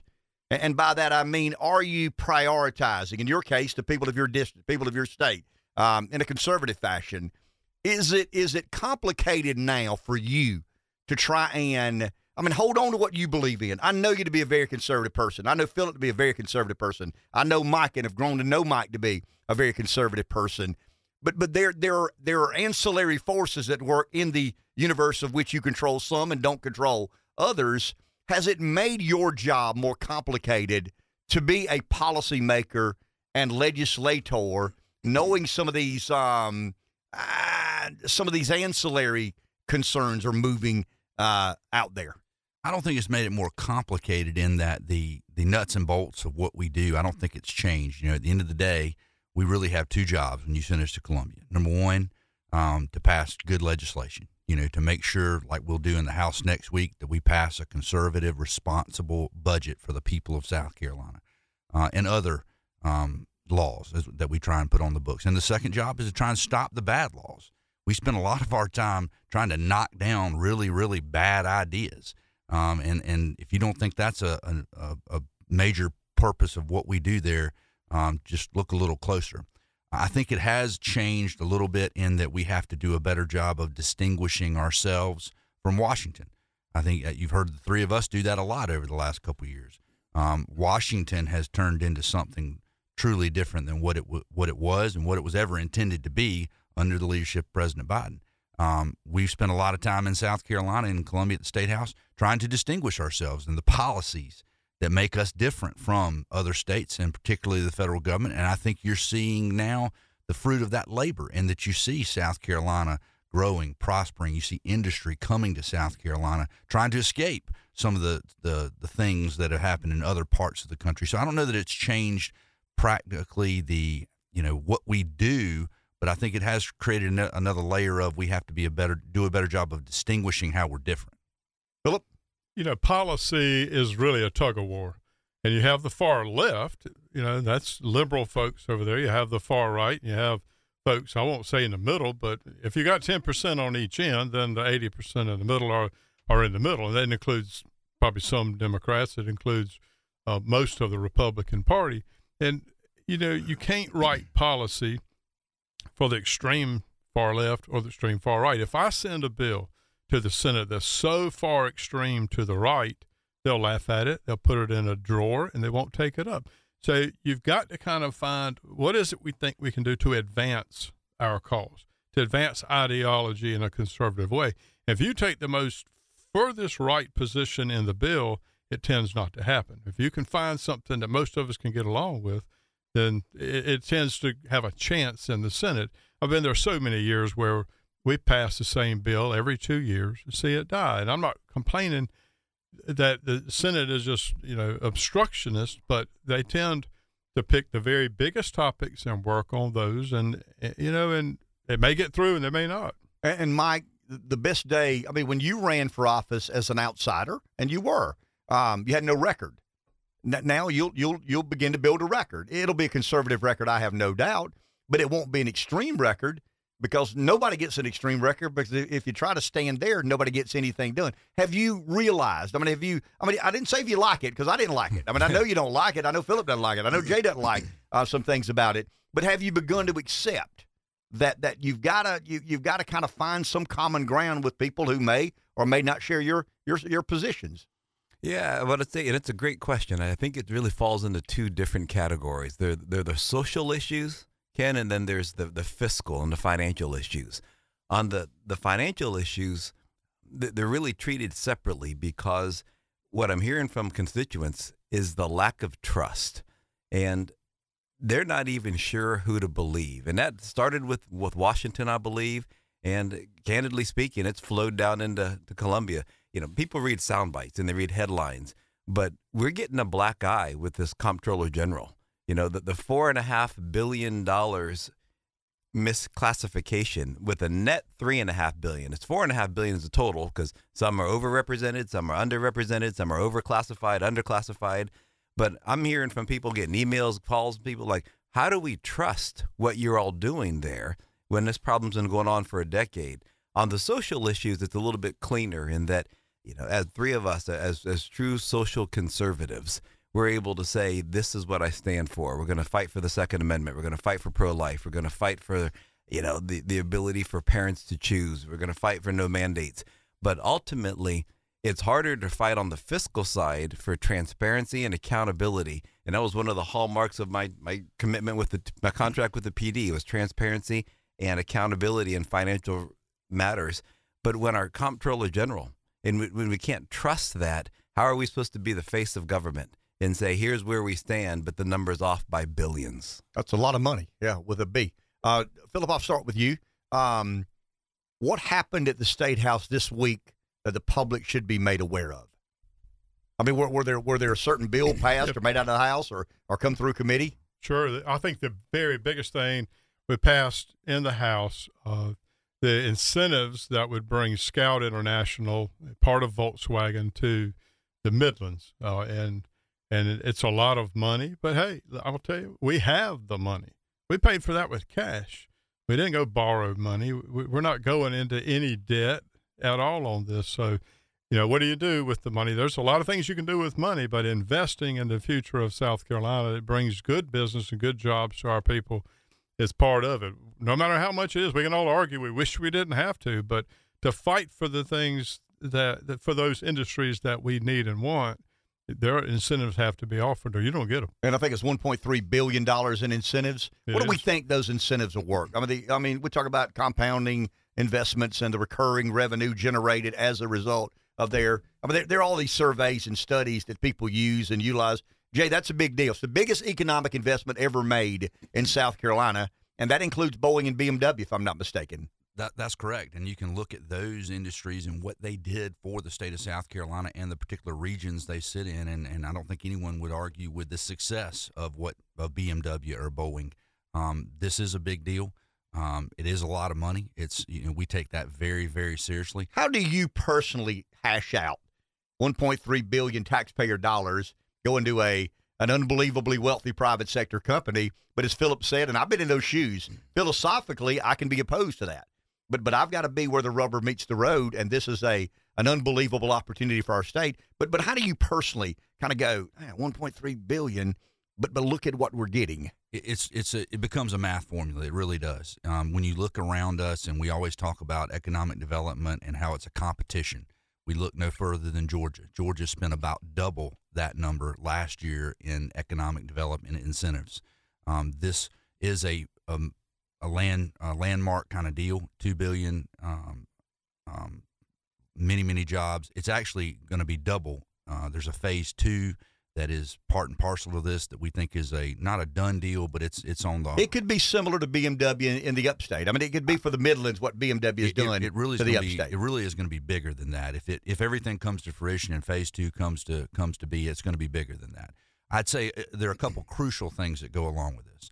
Um, number one, it's guaranteed the the the 1.3 is guaranteed by a company like Volkswagen that I think is the seventh or eighth largest company in the world.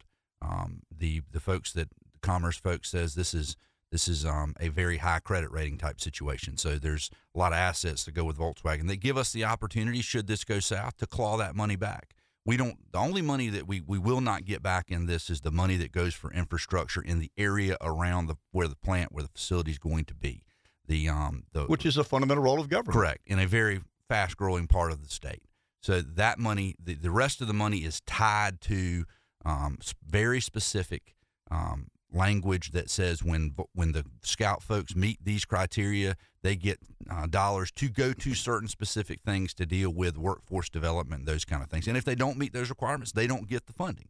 So there's and then I think Philip probably has these numbers um, better than I do with the Ways and Means situation, but I- I think it's a very it's not a very long period of time before we can say, uh, based on the projections, that the taxpayer will be made whole again, and not only that will will add money to the coffers. And most of our world, it'd be return on investment. Fill up the numbers, and then I'll go to Mike and let him uh, opine on why he thinks it's a good deal.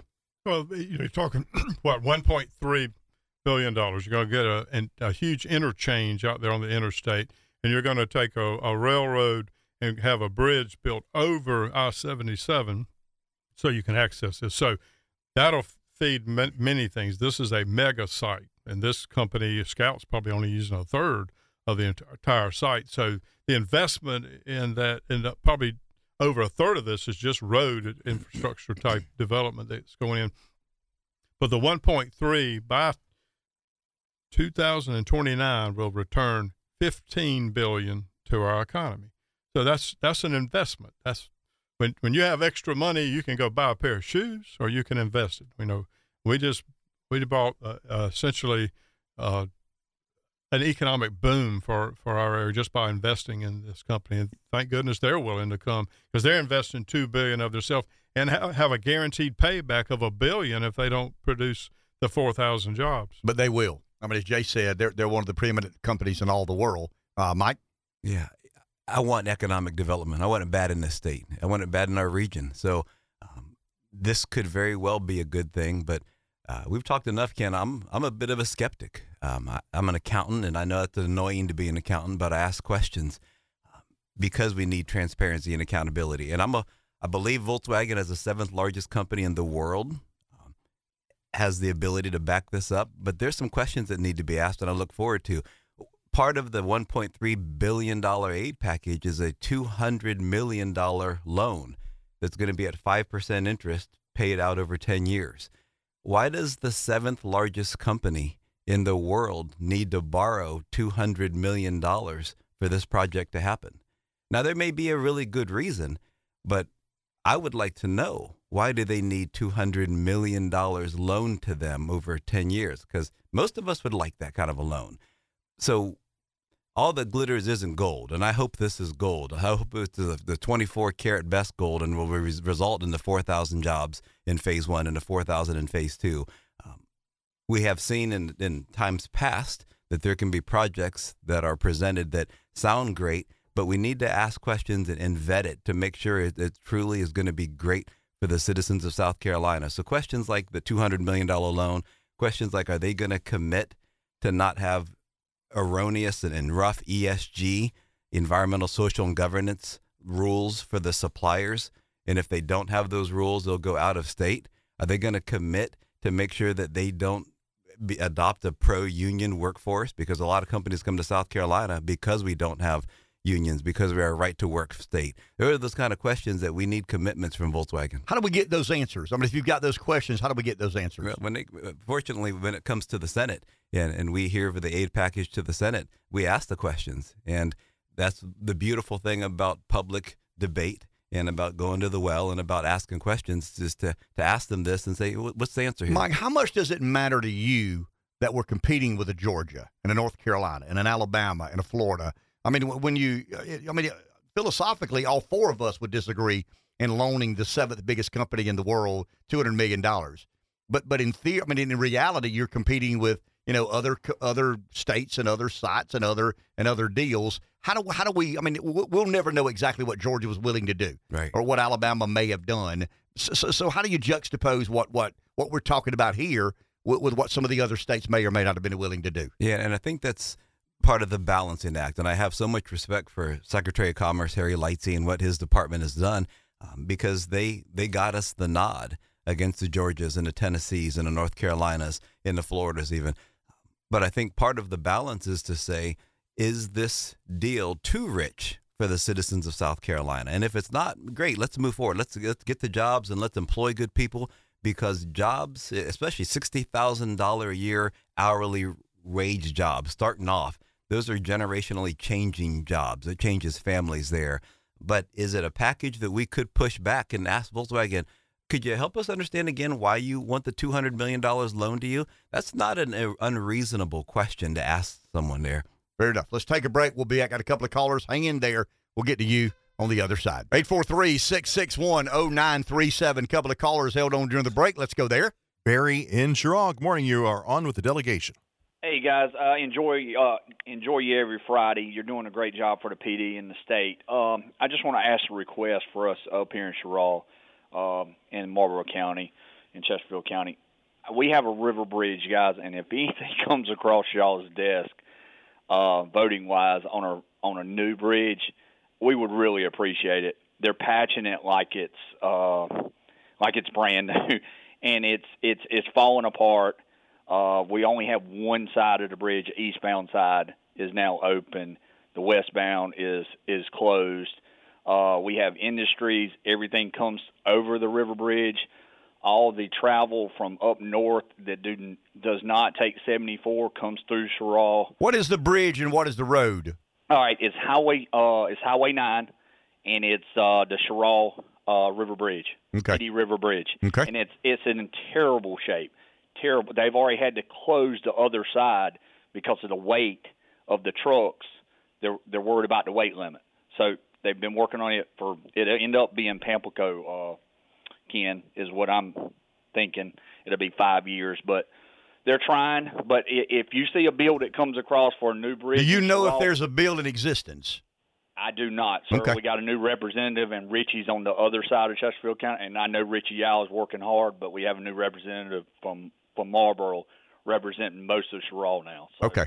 Good luck with that. Uh, so I'm just trying to reach out to those guys since they do a great job for everybody else. Thank you, guys. Thank you, Barry. Appreciate that. Anybody want to comment? I mean, that's not your district, but but obviously the infrastructure of the entire state is in the purview of the legislature. Well, I'll say two things. Number one, I, I know Richie Yow well. He's a great representative. He works hard. He loves his people, and I'm sure it's on his radar.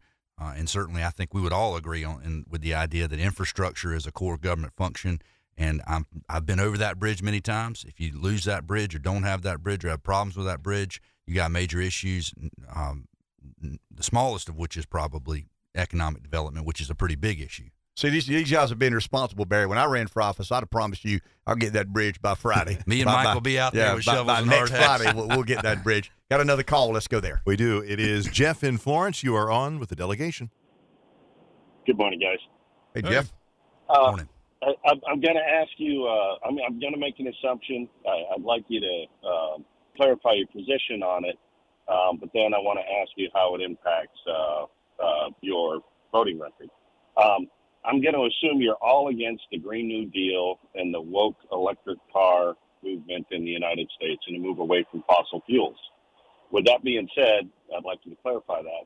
With that being said, I'd like you to talk about how South Carolina has just invested uh, 1.3 billion dollars in an electric car company, and we've been also invested in Florence County on this electric battery plant, and we're spending South Carolina tax dollars to support the Green New Deal.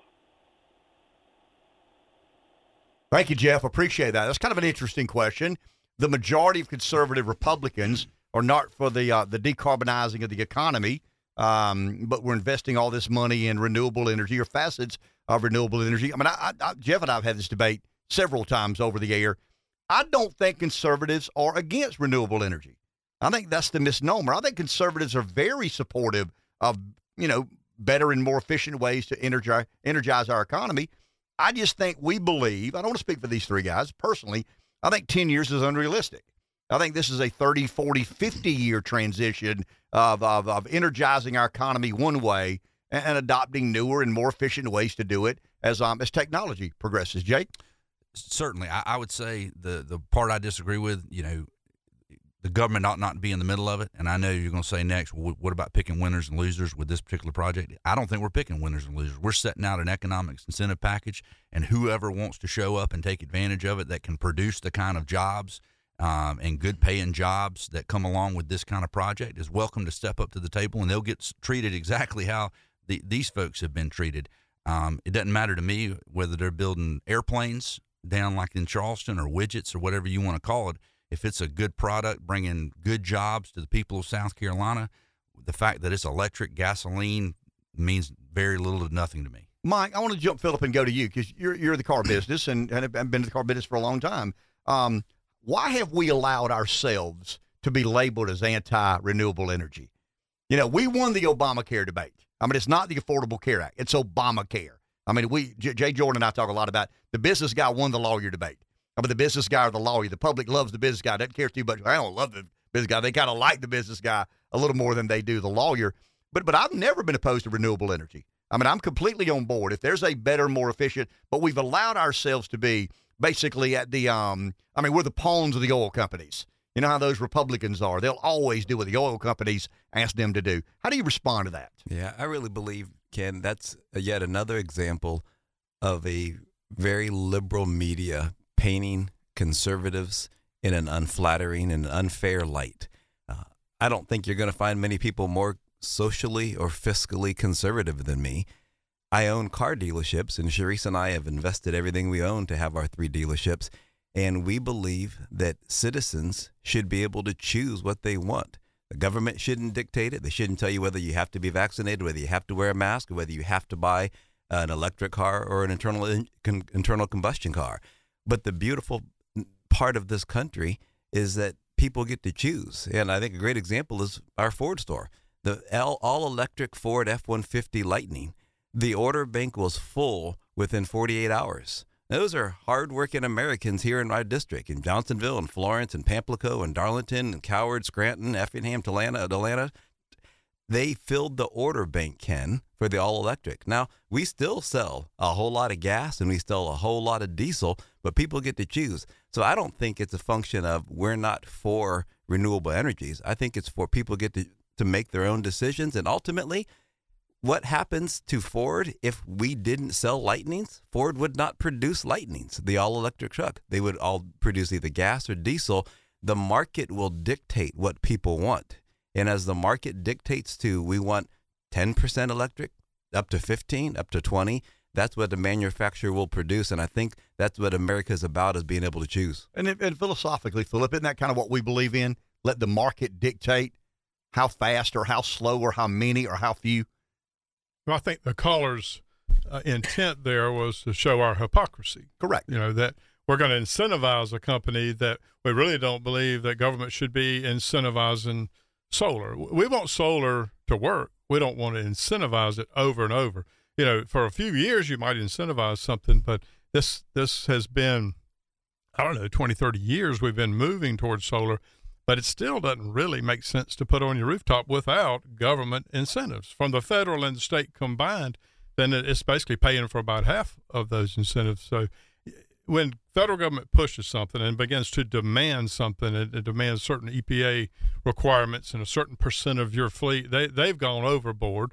And now this is the response. People are looking, where do we build this stuff?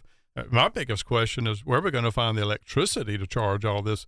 On the one hand, the left is screaming about you know anything being used for electricity other than solar, knowing full well there's no possible way that we can energize this company without without nuclear. Well said. Let's go to the phone. Someone's there. Our next caller is Sam in Cross Hill. You're on with the delegation. Uh, good morning, good morning, fellas. Um, I uh, I live in Cross Hill, South Carolina, on Lake Greenwood, and I just want to express my appreciation to you guys in the in in Columbia for the efforts you're making to spend some money to uh, repair what is called the Conestee Dam, which is holding back a whole bunch of pollution um, on the Reedy River and is uh, over 100 years old. And um, if that dam burst, all this stuff that came down from Greenville in the textile mill era uh, will eventually make its way into Lake Greenwood, from what I understand. So I appreciate the efforts that you're making there. What I really called to talk about is um, I came down to Darlington yesterday, and on my travels down here, I tuned into WBT to a guy named Vince, and he referred to two pieces of legislation that was that um, was being worked on in the state house. One was a hate crimes bill, and the other one I can't remember exactly what it was, but basically what had happened and what he was referring to, and he was almost gleefully making this announcement, uh, saying that well maybe the state of South Carolina is not as red as they think they are because some Republicans had kind of crossed over to squash some amendments to those two pieces of legislation, and it just really kind of aggravated me uh, to no end to hear him uh, um, you know, kind of making a reference to, well, well, maybe maybe South Carolina's not as red as they think they are, and and and all. So there is there this is there this thing between North Carolina and South Carolina, and they're blue and we're red, and they don't think we're we're as you know red as we are. So anyway, thank uh, you, Sam. Appreciate it. Well, I, I'll start with Jay on this one. Um, but, but the truth is this, guys. I mean, it, it's easy for me to do what I do. I mean, it really and truly is. I don't have a I don't have a voting base. I don't have a subcommittee. I don't have a committee. I don't have an assignment in any sort of um, caucus. I have full authority to give my opinion every single day. But but as you participate in politics, you will find yourself in in, in contradictory places. You always will. Jay Jordan doesn't get to decide what every other member of the General Assembly how they vote. Philip Lowe, Mike Reichenbach the Senate. You don't get to decide the day you get there, hey, this is what I want, so everybody else fall in line. You're always going to find yourself, as Philip just said, a little bit hypocritical of, of what you're saying. Mean, you are. You, you it, it's, it's, it's, it's, it's a necessary ingredient of politics. Jay is not the only member of the General Assembly. Philip's not the only member of the House. Uh, Mike's not the only senator out there. So I think when you – try and label someone as as you know the the height of hypocrisy. He says these things on the on the campaign trail. Well, I know these three guys well enough. They say things on the campaign trail they believe in. But when they get into that body as as an active member, they have to work around how other people feel. Jay, is that a fair depiction? I'm still mad about your lawyer business guy comment. What I mean, you, have you, you, given me that one. You give me hardly any no, any no. other credit, but you've given you what, me that. You, you three better not call me on Saturday night if you ever get locked up. I'm not coming to get you out of jail. Yeah, okay. uh, you called a business guy, tell him he can get you out of jail. Uh, no, uh, you you, ra- you raise an excellent point. Um, you know, if, it would only be exactly how the three of us want it to be, it would everything would be perfect. I think that's the mindset of everybody who goes to Columbia or Washington or the city council or the county council. And it's understandable. We're all we're all self-absorbed to some degree. And and the reality is, it's like anything else. It's like when I go home at night. Um, you know, I want what I want at my house, and I got to live with my wife and three kids who are who tell me all the time they're smarter than me, and they probably are. But we have to work. We have to work together to accomplish um, our goals and our plans. Um, I'm we're fortunate here in Florence, and as the three of us sit here, we're I think we're a pretty good team. We believe a lot the same way. We work hard. We work together on things, and I think when you can find that, you can you can make things happen. But I've seen so many people that come to Columbia and think they're going to change the world all by themselves, and it just doesn't work like that. And you, you run kind of under that auspice, you know, give me a chance and I'll change the world. You get there and you realize, Philip, that, that world's pretty hard to change dramatically. I mean, amendments and bills come at you, and you didn't have a chance to vote on them until you're on the floor, and that stuff comes pretty quick. So you get amendments from people that didn't run it through a real lawyer up there, and and you don't really know what it says. They explain it in about thirty seconds, and then turn around and walk away from the microphone, and now you haven't even finished reading the amendment. You got to vote on it. So I mean, we don't. We have to be careful for things, ideas that don't flow through a process and we can see it coming. Things thrown up on the House floor, you're going to always have these gotcha kind of amendments and things that come out of it that you don't know if they've been vetted properly and looked at. Uh, there's no responsibility for the people drafting that amendment to even make it constitutional. They can just follow exactly your words, and nobody thought about, oh, what did we just do?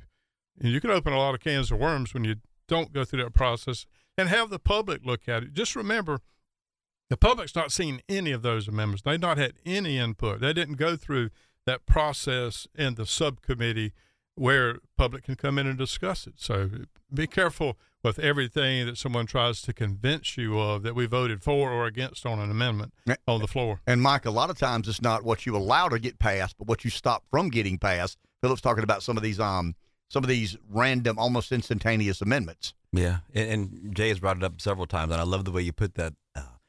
Our job is to further good legislation, but to stop bad legislation. That's a big part of it. And I, you know, we're all fallible. Well, I don't know about Ken. You might be perfect.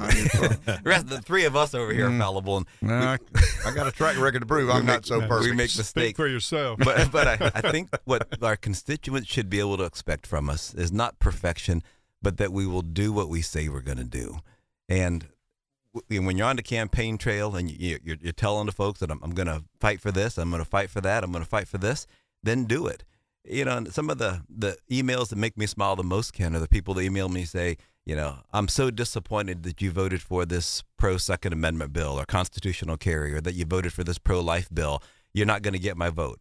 And I'm like, well, what the heck? I told you a year ago I'm going to fight for these things. So why would you be upset with me for doing what I'm say I'm to do?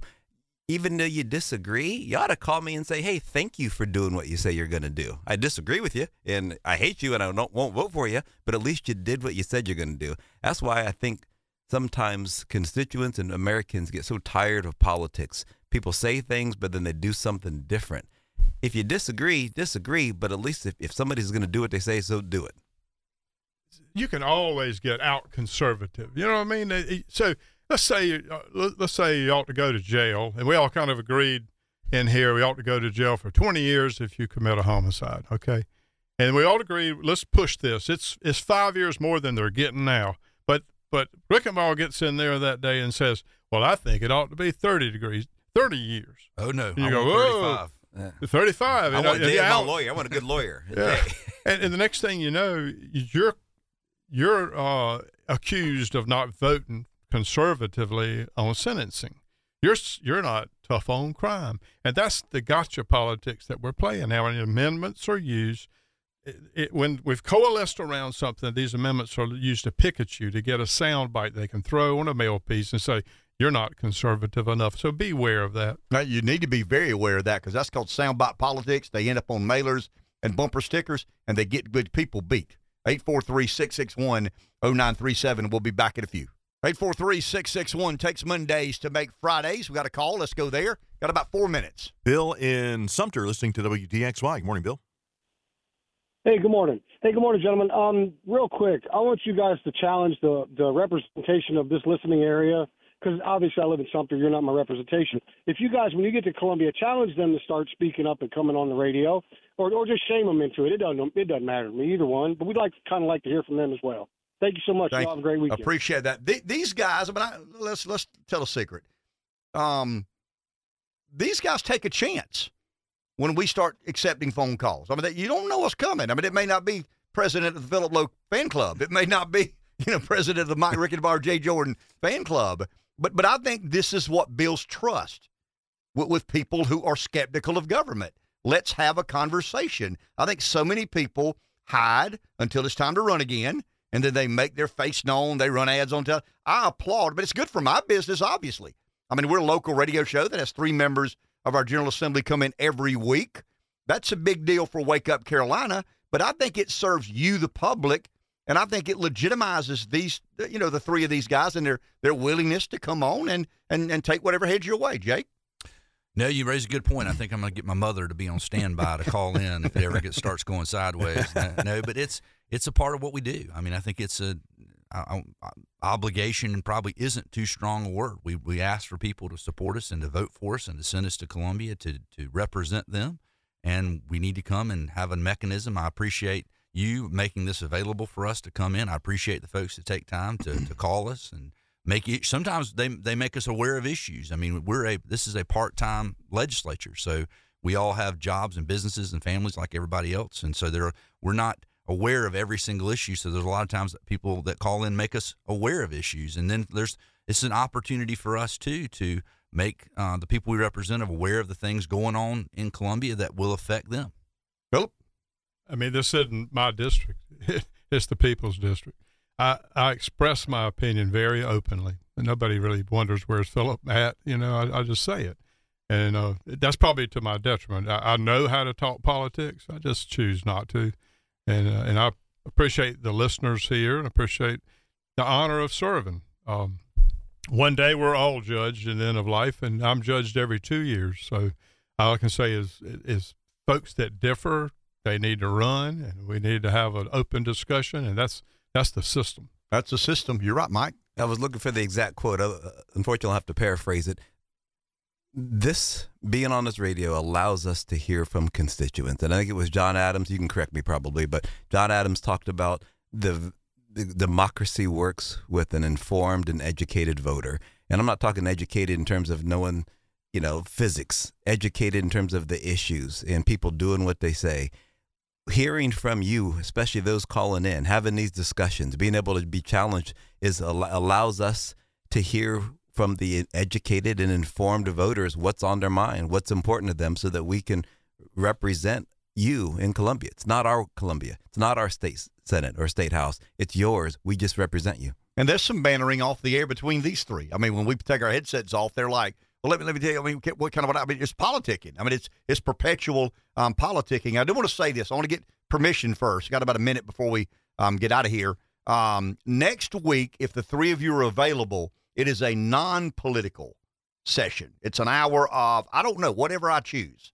Um, I'm going to be king for a day. It may be music, it may be sports, it may be hunting, it, it I mean, it may be cars, but I think humanizing people adds great value. These guys aren't robots. I mean, you know, they don't go to Washington as Vulcans. I mean, they, they, they, they live lives very similar to most of most of us. They have interests very similar to most of us, and sometimes I think we almost are programmed to expect these guys in office to not be human, to not talk about you mean to tell me a politicians listen to music?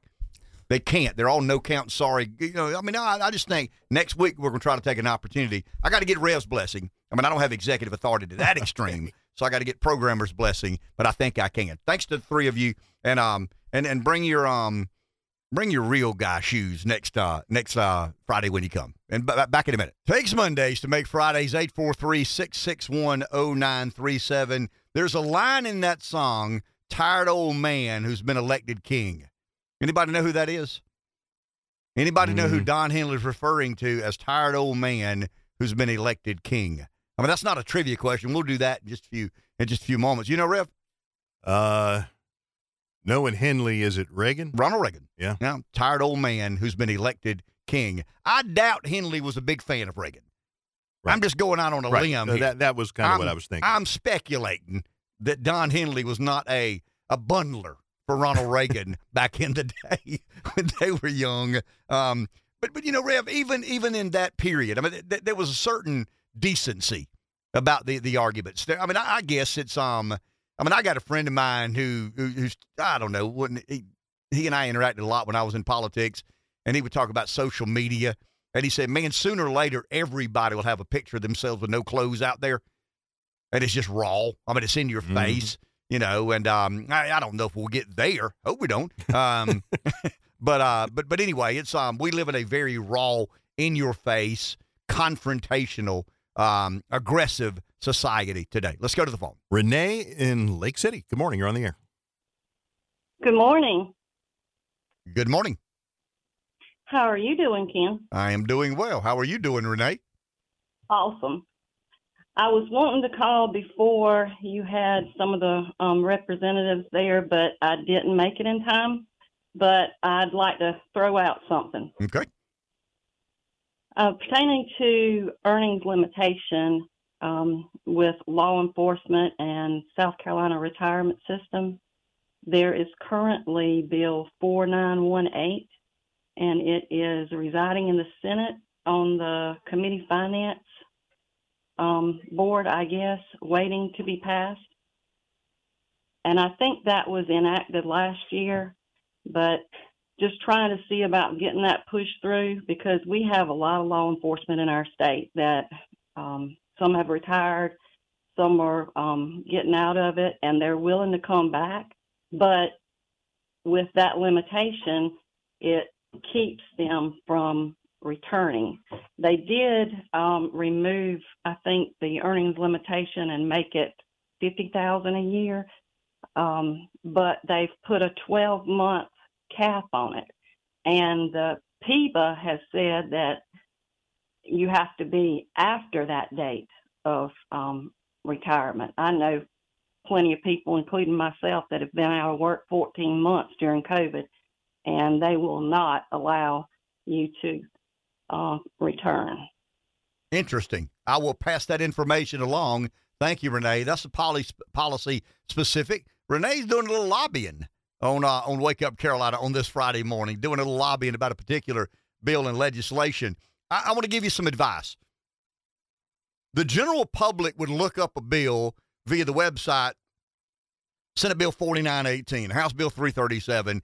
I mean, having been in Columbia and presided over the Senate, it's the heartbeat bill. It's the it's the the law enforcement pay bill. It's the I mean they pick up these nicknames. They get it in subcommittee. Uh, they'll they'll start working through the the legislation. Philip will have an opinion. Mike will have an opinion. Jay will have an opinion. The public will have an opinion. All of that goes into the um the devil's brew that is making the sausage that we know as American politics. But but at some point in time, somebody calls this um you know the radio bill the Gamecock bill, the Tiger bill. I mean, some of the Joint Bond Review Board. Uh, I remember some of the bonding issues when I was up there working through the Senate. And, and I remember two senators in particular. No, that's the Tiger bill. You're talking about the Gamecock bill. Because the universities were trying to bond money to, you know, uh, build buildings. And I mean, they've got their own money and they've got access to capital. But but some of the um some of the bonding issuances had to be vetted by the Joint Bond Review Board, and there was some intertanglement or entanglement it had uh, between the Senate. So it would be, I mean, it was just kind of humorous to me. Nobody said Senate Bill 477.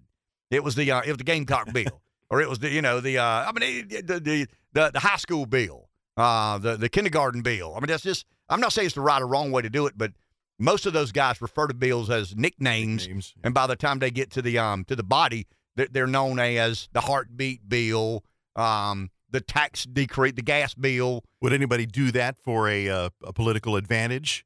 you know, of course name you it could. something. Well, I mean, we it- named Obamacare, right? Right. I mean, we, we did. We, we named the Affordable Care Act. Uh, I mean, the, the but I'm thinking about name- the, the Florida, the Don't Say Gay bill. Yeah, which which wasn't at all Don't Say Gay. Well, I mean, right? it, it, words mean something, right? I mean, in, in Yeah. that in that world, words mean a lot. So if you can, um, you know, if you can say this is the um, you know, the the, the school teachers want more money bill, then, then it's the school. You know, I mean, somebody wins that debate. I mean, they, they, yeah, but there there's a debate about the um, the, the publicity of the bill and what the public perceives of this legislation to be about. And um, I mean, I'm, I'm reading a lot this week about public school performance. I mean, I've read a good beat trying to get ready for next week about um, we're having a decline in public education, and by that I mean by every metric you can you can uh, be made available. Public education. I didn't say every school, um, Dr. O'Malley. I said most schools across the country are seeing a pretty significant decline in um, competence. And you look at some of the proficiency scores; um, you, they're just not doing. They're not performing as well. And I'm doing a lot of reading and some of the public uh, public school review material. Uh, February 2023. There's actually something called the um, uh, might be the Massachusetts Public School Review. Uh, it talks about school safety and technology and charter schools and vouchers and uh, problems with Common Core curriculum. But but at the end of the day, they're talking about whether or not teachers need to be need to be paid more. And teachers are getting increases in pay when we're having decreases in student population. And as a business person, that's interesting to me. I didn't say teachers need to make more money. I didn't say teachers need to make less money. I just said we're seeing a pretty precipitous decline in the number of kids going to public school. and we're seeing an increase in pay of the teachers that teach in in public schools. What do I make of that? I don't know yet. Give me a week. I'll read more about it, become somewhat more informed. Let's go to the phone. David in the Pee Dee. Good morning. Hey, good morning. Hey, Ken, what do you think uh, Don Henley felt when old Reagan lowered his tax rate from about 70% to 30%? he probably, he probably didn't hate him that much. I guess uh, I guess that gave him uh, opportunity to become his own artist or whatever. That was back in the old Linda Ronstadt, Jerry Brown days. Yep. Um, let me ask you this: This Volkswagen plant is it going to be in Blythewood? Yeah, I mean, I don't think it's in. in. I see Richland County. I see that. See, I'm thinking. I see something said Blythewood. I remember I used to go out and visit people out in Blythewood back in the day, and doggone, there was only about 900 people there, and I think there's about 5,000 people now. But uh, to let some people that look at everything as politics, uh, Richland County is a Democrat county. So, all right, they're they're putting money in a Democrat county. But you, you guys remember this song, "Dude Look Like a Lady"? Aerosmith. Aerosmith. Man, when that person came out on stage the other day, and who was that that had to kiss him, or I don't know. There was a man that had to kiss him. Jill, Women- no, Jill Biden kissed the dude that was supposed to be the woman and of the so year. did was it Blinken? Was he there? Yeah, I think Blinken, may have or kissed the dude. Or somebody Kissed him in the cheek, I think. That was cute. I'm telling you, man, that that blows my mind. And, and, and here's this is all political because you remember back in in that 2000 election when I guess Bush won by seven or eight hundred votes. I mean, you get down to. It. I mean, we talk about these days where you might win a state by twelve thousand to win a state. And I'm telling the Ron Klains to the world, they they started digging into things. They said, man, you know, if we could only got because in Florida, there's probably about a hundred thousand people that are LGBTQ. I hate even say it's hard for me to remember that, uh, but they're like, we got to get them out to vote. And and on a personal level, I mean, when I was in college, um, a senior, my buddies, he came up and he said, man, that that bathroom there at the Russell House, there are some, I guess you would call them G people that hang out there. I said, okay. I mean, all right, so it's not like I wanted to blow the place up or or you know hurt somebody. Uh, I worked at a restaurant in college. We had, I guess, the person would be a T on that list. I know the person. I remember the name. The name was Trixie. Trixie was a dishwasher. Uh, I, I can assure you this: if Trixie went out to that parking lot and somebody started to bother that person, we would have all defended that person. So it's not like they try to bring these things up and get emotional. Nobody wants to hurt these people. I'm not going to go try to blow their house. It's, it's not that Virginia election where these guys are riding around pickup trucks wanting to hunt down Muslim people. So when when when that's your only way to win in these close states, man, your message is getting sad. And y'all have a good weekend. Thank you, David. Appreciate it. I, I want to say this. I mean, David's talking about, you know, I mean, I I was born in 1963, and I mean, and I mean this sincerely. The majority of my life has been limited. I have always read about the world I didn't know anything about. I mean, that was. I mean, I, grew up in a town with no stoplight. Right. I mean, that's the name of our podcast. No stoplights. Uh, it's kind of a tribute and uh, and ki- kind of a um, I don't know, Rev, somewhat of a um, an indication of the way I see the world. I am a product of the rural South. I'm, I'm unapologetically rural. I'm unapologetically Southern, but I've never hated anybody for anything. It, it's interesting to me how some of these think tankish sorts and some of these wonkish um, people believe they've got me figured out. I've always felt the only advantage I had over them is I know in my heart I understand them better than they understand me. The um the the pedigreed graduate of Yale gets a you know a highfalutin job as a college professor, and he begins teaching and lecturing to young people about the rural South. He's never set foot in the rural South, but but he's read some things, and I mean a think tank uh, may have done some. Re- so so so when when I opine on the liberal elite, I think I'm fairly informed, and, and maybe a lot of it's gut instinct. I mean, I depend on that a lot, so I could be wrong, no no question about it. But but in, in, in the most scholarly way imaginable, some of these some of these folks think they have people like me figured out. And they believe I had a lot of vitriol in my heart, a lot of anger and resentment, globalism and interventionism. I'm not angry at anybody. I'm angry at a lot of things.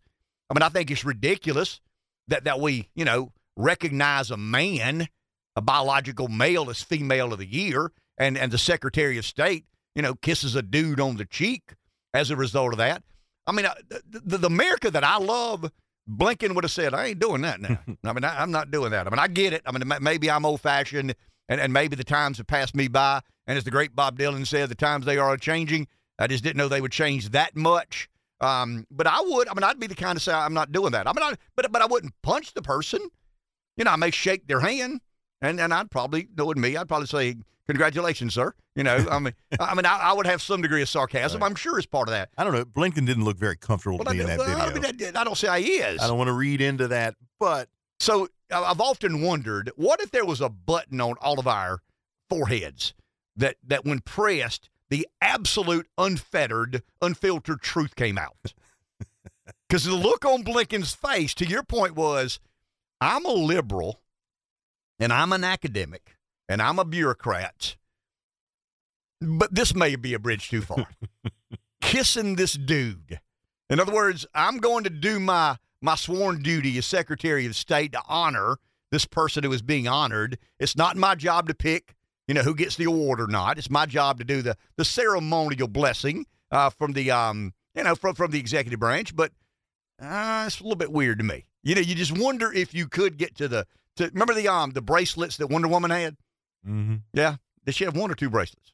I don't remember. You remember what I'm talking about? No, she had a rope.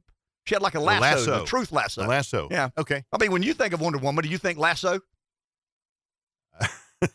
no, you don't, do you? don't. Okay. You think of the silhouette, right? Yeah. Okay. I just I'm I making guess. sure you're a dude. Right. Um, but but but but I, no, I, I invisible go, airplane. and too. I'm rambling, but I'm but I'm trying to get somewhere. So so so I am the guy. I mean, I, I I'm the prototypical Southern rural white male. I'm the guy that's supposed to be angry about everything, and and I, I'm to the point that I will storm the Capitol. I'll bomb an abortion clinic. None of that crosses my mind. I mean, I think Jeff and I, as much as we fundamentally disagree on what the world should look like, I think Jeff and I could drink a beer, and when we leave there, he'd he'd like me a little more, and I'd probably like him a little more.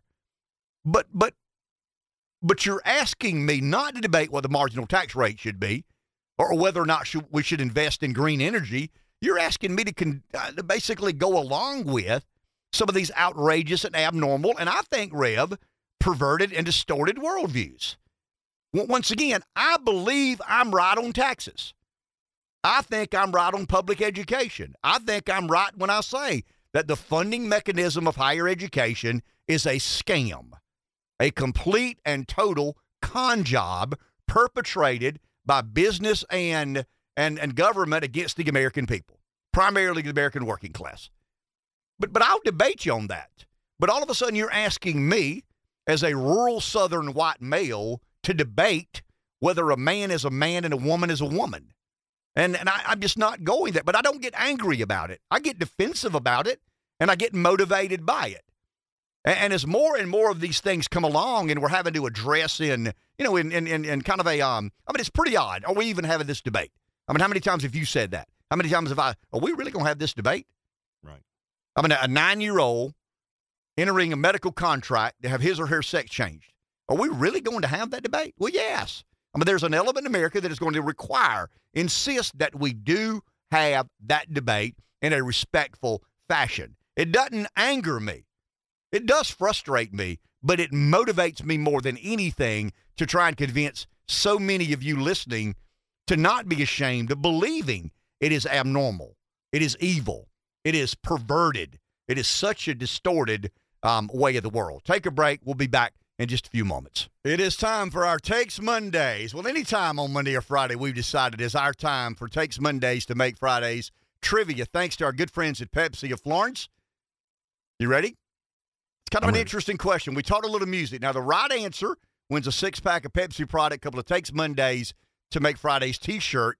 Here's the question in the, in the vein of music, what Harvard educated guitarist is best known for his work with the band Rage Against the Machine? he's also become kind of an unofficial member of the E Street Band. Harvard educated guitarist, best known for his work with Rage Against the Machine, who is now kind of, sort of, become an unofficial member of the E Street Band. Not on this tour, but on the previous two tours, this guy was a very instrumental outsider. Um, as they got older, I think they needed some young blood to, kind of keep the band. Yeah, that's an interesting uh, combination. To, uh, to keep the band awake that late at night. But anyway, who is that? 843 661 0937. Hi, you're on. You know the answer? Is it Tom Morello? Tom Morello is a Harvard educated guitarist, best known for his work with Rage Against the Machine. And I have no idea how he and Bruce hooked up, but I've saw some YouTube, or seen some YouTube videos with Morello and he says, um, when Steve Van Zandt, thank you for the call. Who is this and where are you calling from? It's Robin from Florence. All right, my man. Hang on for just a couple of minutes. We'll get you back um, to Rev. He'll get all the information, and we'll tell you how you pick up your Pepsi products and your your T-shirts. Thanks to our good friends at Pepsi uh, Florence. Um, can I say this, Rev? Yeah, they're going to be part of our podcast yeah, moving forward. Um, I think you've seen some product placement on some of the uh, some of the podcasts we've already, or some of the um, some of the podcast experimentation we've tried um, thus far. We're going to get better, trust me. And um and uh, and thanks for the call. But no, Morello is um I mean just, just a, an unbelievable guitarist, and um I think if I'm not mistaken, um at the Rock and Roll Hall of Fame, and and you know don't hold me to this, but at the Rock and Roll Hall of Fame, uh, uh, uh several years gone by, Bruce performed the Ghost of Tom Joad. And Morello let Springsteen know that he was a big fan of the ghost of Tom Joad and asked if he could join him. And Bruce said, Of course you can. I mean, this is kind of what the Rock and Roll Hall of Fame is about. It's kind of jamming together. And Morello and Springsteen did a sound check, and Rev Springsteen was blown away.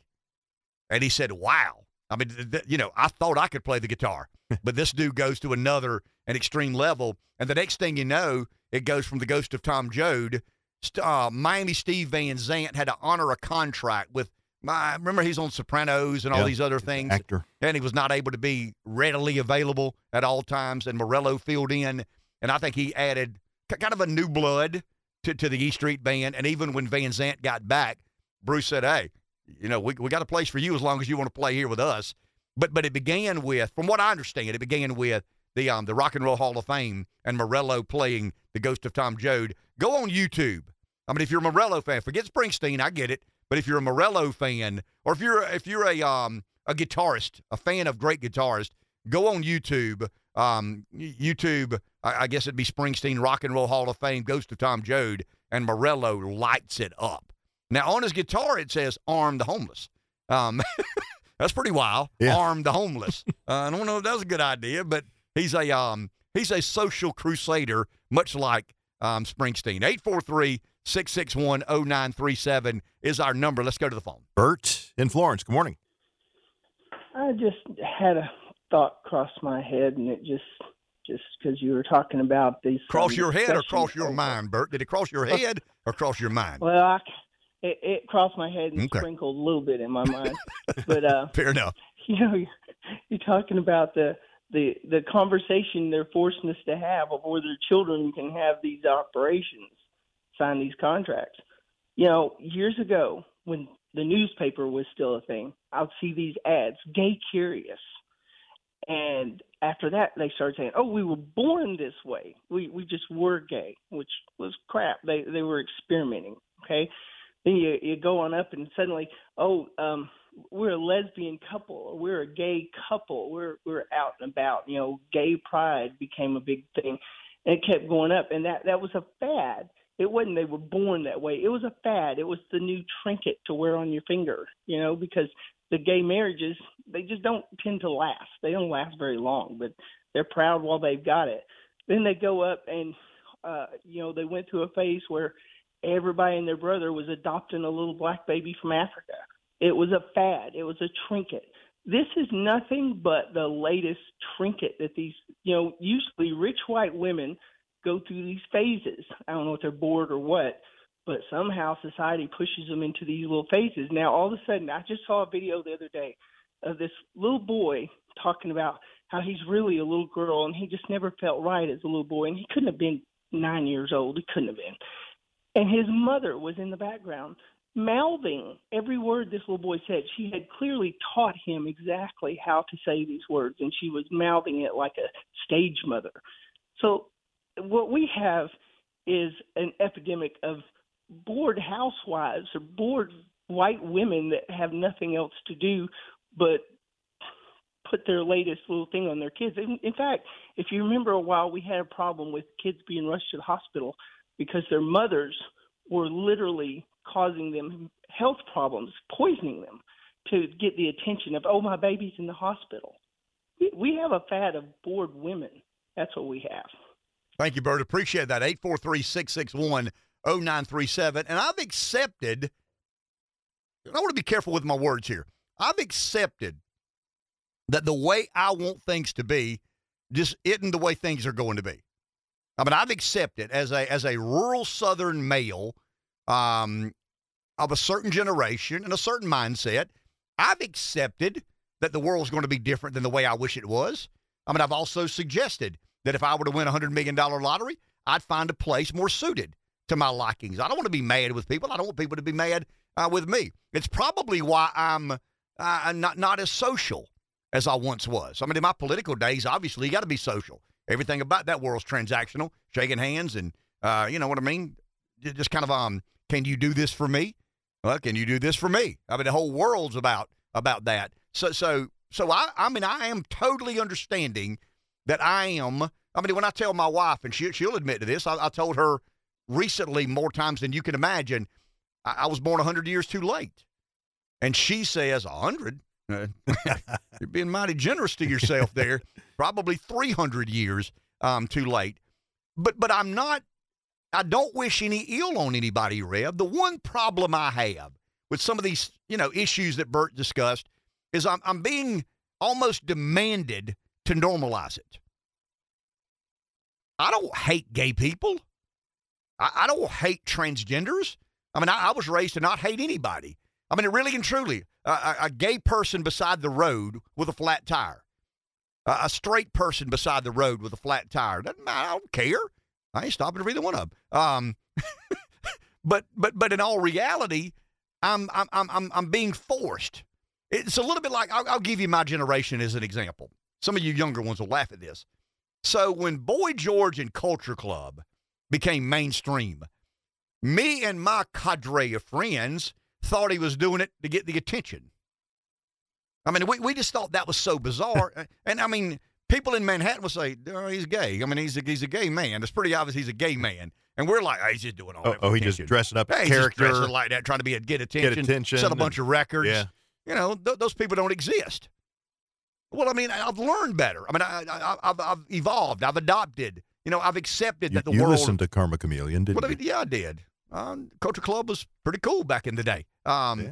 But but but the, the the media and the elites and the establishment and the liberals are trying to convince the world that people like me wish ill on those people. We, we want to, you know, abolish just abolish their behavior and admonish them to to wear. No, I don't. I, but you can't ask me to normalize those things. I mean, you can't ask me to normalize a man marrying a man. It doesn't bother me. I mean, it really and truly doesn't. I mean, it, you know, two consenting adults. Now, I could debate, you know, they were hung up on that word marriage because marriage has a, a kind of a biblical connotation and it was civil union was not good enough, you know, um, some sort of um, other word. No, marriage meant something to people of faith. It's a covenant from God. So they they didn't I mean, they didn't they didn't say civil unions aren't good enough because civil unions aren't good enough. They said civil unions aren't good enough because marriage is the word that they knew would would would get a, a an emotional response and some sort of resistance. And we've had that debate: same sex marriage. I mean, well, civil unions. What's wrong with that? Well, I mean, that's not an assault on biblical worldviews. Marriage. Let's got to change that word. You know how those Neanderthal Christians are. And and and, and the point I'm you, you can't force me to normalize those things. I've accepted. I mean, if I didn't accept, I'd be miserable. If, if every homosexual, every same sex marriage, everything like that irked me to the point, I mean, I'd be in a cave somewhere. I mean, I wouldn't come out. I would be Ted Kaczynski, probably, but I've accepted that the world is different. That that the way I wish things were are not the way they're going to be. But but now all of a sudden that's not good enough. Ken and his people have accepted, but we demand that they normalize. We demand that they look at this marriage just like they look at another marriage. Pete Buttigieg and his husband. I don't know if you saw this or not. I mean, they're sitting in a in a hospital bed with a baby, and they've got these bracelets on as if they're patients. Well, I mean, why, why is that? I mean, I, I thought about this. You know, so so there's a picture out there floating around. I mean, it's not photoshopped; it's real. It's Buttigieg and his husband holding a small child, and they've got these bracelets on like they had a baby. Well, I mean, nobody had a baby. Obviously, neither one of them gave birth. But but but the, the, the but what they're trying to do, Rev, is if a woman had gone to the hospital and had a child, she would have an identity bracelet. I mean, the hospital would have a number, the case, and all this, right. you know, a paper trail to keep up with what she owes once everything settles up and what kind of medicine she gets, saying, you know where I'm headed. But but but you know, Buttigieg and his husband are sitting there with a baby in tow, a, a, small child, and I wish nothing but the best for them, and I mean this. But but the the the bracelet was trying to convince the public that one's a dad and one's a mom, and that's not true. That's impossible to be true. Neither one should have a bracelet on. But they want to look, they want me and you to look at those two men and that child in the same way we would look at a woman, a man, and a child. And damn it, I refuse to do that. And I don't think I'm closed minded. I don't think I'm shallow. I do know I'm stubborn. And I'm not accepting that as normal. I'll accept it as real. I'll accept it as part of modern and woke and politically correct society. But but I'm not accepting it as normal. The normal family is a man, a woman, and 2.3 children. That's the normal nuclear family unit. I will accept that we've redefined marriage, but I'm not going to normalize it because you choose uh, kind of attack my worldview and my um my way of life. Take a break. Back in just a few moments. When the market is getting smoked again today, is the um, I guess the the realities of the Fed and their monetary policy really beginning to impact or affect. I think they've always believed, and I'm talking about the investment class. They've always believed the Fed would blink, and it looks to me like Jerome Powell is not going to blink. Um, he's going to stay steadfast in trying to address inflation by raising rates. I have no idea how much higher he goes. Some of the job numbers are real confusing. There seems to be a sound and strong labor environment out there that's contradictory to when you raise rates. You have high inflation. The economy normally responds a certain way. This economy is not. And it leads, I guess, the investing class to believe that they're not going to take their foot off the gas pedal um, in the name of raising rates to try and curtail inflation or control inflation, which will probably lead to an increase in employment. I mean, we would imagine if you believe some of the um, some of the realities of, of economic theory. Uh, is, is perversion a word? I mean, if, I think. So. Okay. Yeah, uh, I think it's a word. I mean, this is yeah. an obvious answer. I mean, perversion is a word. Yeah. So if allowing a, a, a fifth grader to sign a medical contract to have their sex changed, is that, I mean, if that's not perverted, then perversion's not a word. Let's just take Gotcha. that page out of the dictionary. I mean, that there is no perversion. I mean, if we're going to allow a child that young to decide whether they want to be a boy or a girl, and that's not perverted, then let's just agree. Let's all agree right now that the word perverted no longer exists in, in society and culture. Let's go to the phone. Mike in Darlington. Hello, Mike. Uh, would you give that child a, a carry permit? Would you allow him to uh, carry a nine millimeter, fully loaded, uh, with him to school and back? Would you do that? I don't know. Uh, I don't think so. Not even in the country would you do such a thing. And that that's just craziness on the on the base of it. But as far as uh, Jerome Powell or whatever he, he he's doing there, I I knew three years ago these people weren't trying to keep the ship in the channel away from the rocks. They were pilot they were piloting that ship straight for the rocks, and they're they're bound and determined to put this country and this whole world in an economic crisis. Thank you, Mike. Appreciate it. But but it's confusing when you look at the payroll number today. Payrolls rose 311,000 in February. I mean, that's many more than expected. So that's, I mean, that's a sign of growth. But but you've got the Fed raising rates, you've got high levels of inflation, and that's why it's so confusing. And here, look, guys, I'm not an economist. Take what I say for what it's worth. But but I see it, and I wish we could go back and archive this. And and I, I've been fairly consistent on this. You can't dump that much liquidity into an economy and expect to sort it out under normal circumstances. I mean, I understand the ebbs and flows of economic activity. I understand the Fed's activism or not. I understand all that. I mean, I think there's historical data that shows, you know, if you do X, Y happens. But we, we had no historical precedent to dumping that much liquidity into an economy in that little bit of period of time. It, it was unprecedented. And it's almost like we, we never wanted to admit that. I mean, there was $6.3 trillion created out of thin air in a couple of years. Now, I understand that the Fed is on quantitative tightening uh, right now. I understand we're raising interest rates. I understand that they're, they're trying to um, lessen their balance sheet with mortgage-backed securities and I mean a lot of government bonds. I mean, I, I get all that. I understand that. That's what they normally do to address inflation. But have they ever had to deal with $6.3 trillion of liquidity dumped into economy in, in, in two years? And, and I, I just think we're learning the hard way that that much macroeconomic stimulus is going to be unlike any we've ever tried to deal with in human history. And it doesn't look like we're doing a good job of it. It, does not. I don't think it's Jerome Powell's fault. I think Powell made a big mistake in believing you could leave interest rates that cheap and let the Fed's, Fed's balance sheet stay that inflated for that long a period of time. But Jerome Powell did not appropriate money. I mean, Jerome Powell absorbed some of the debt, right? I mean, when, when, when the government appropriates money, get the CARES Act, American Rescue Plan, CARES 2, uh, the debt's floating around out there. There's, that there's some public demand, but there's still some that the public said thank you, but no thank you. And the Fed acts as a buyer of that debt. So Jerome Powell did what a Treasury Secretary uh, normally does, or excuse me, a Fed chairman normally does. Secretary Janet Yellen. Um, but but I don't think we I don't think we understood the amount of money we're dealing with. I mean, it, it's it's it's it's a tremendous amount from one to two trillion. I mean, a trillion dollars is an unfathomable amount of money. We took six point three trillion dollars and said, "Here, have at it," and we did, and we are. And we've got inflation through the roof. We've got some of the fastest interest rate hikes we've ever had. And payrolls rose by 311,000 in February, showing solid economic growth. Figure that out. You can't, except $6.3 trillion. Enjoy your weekend. We'll talk Monday.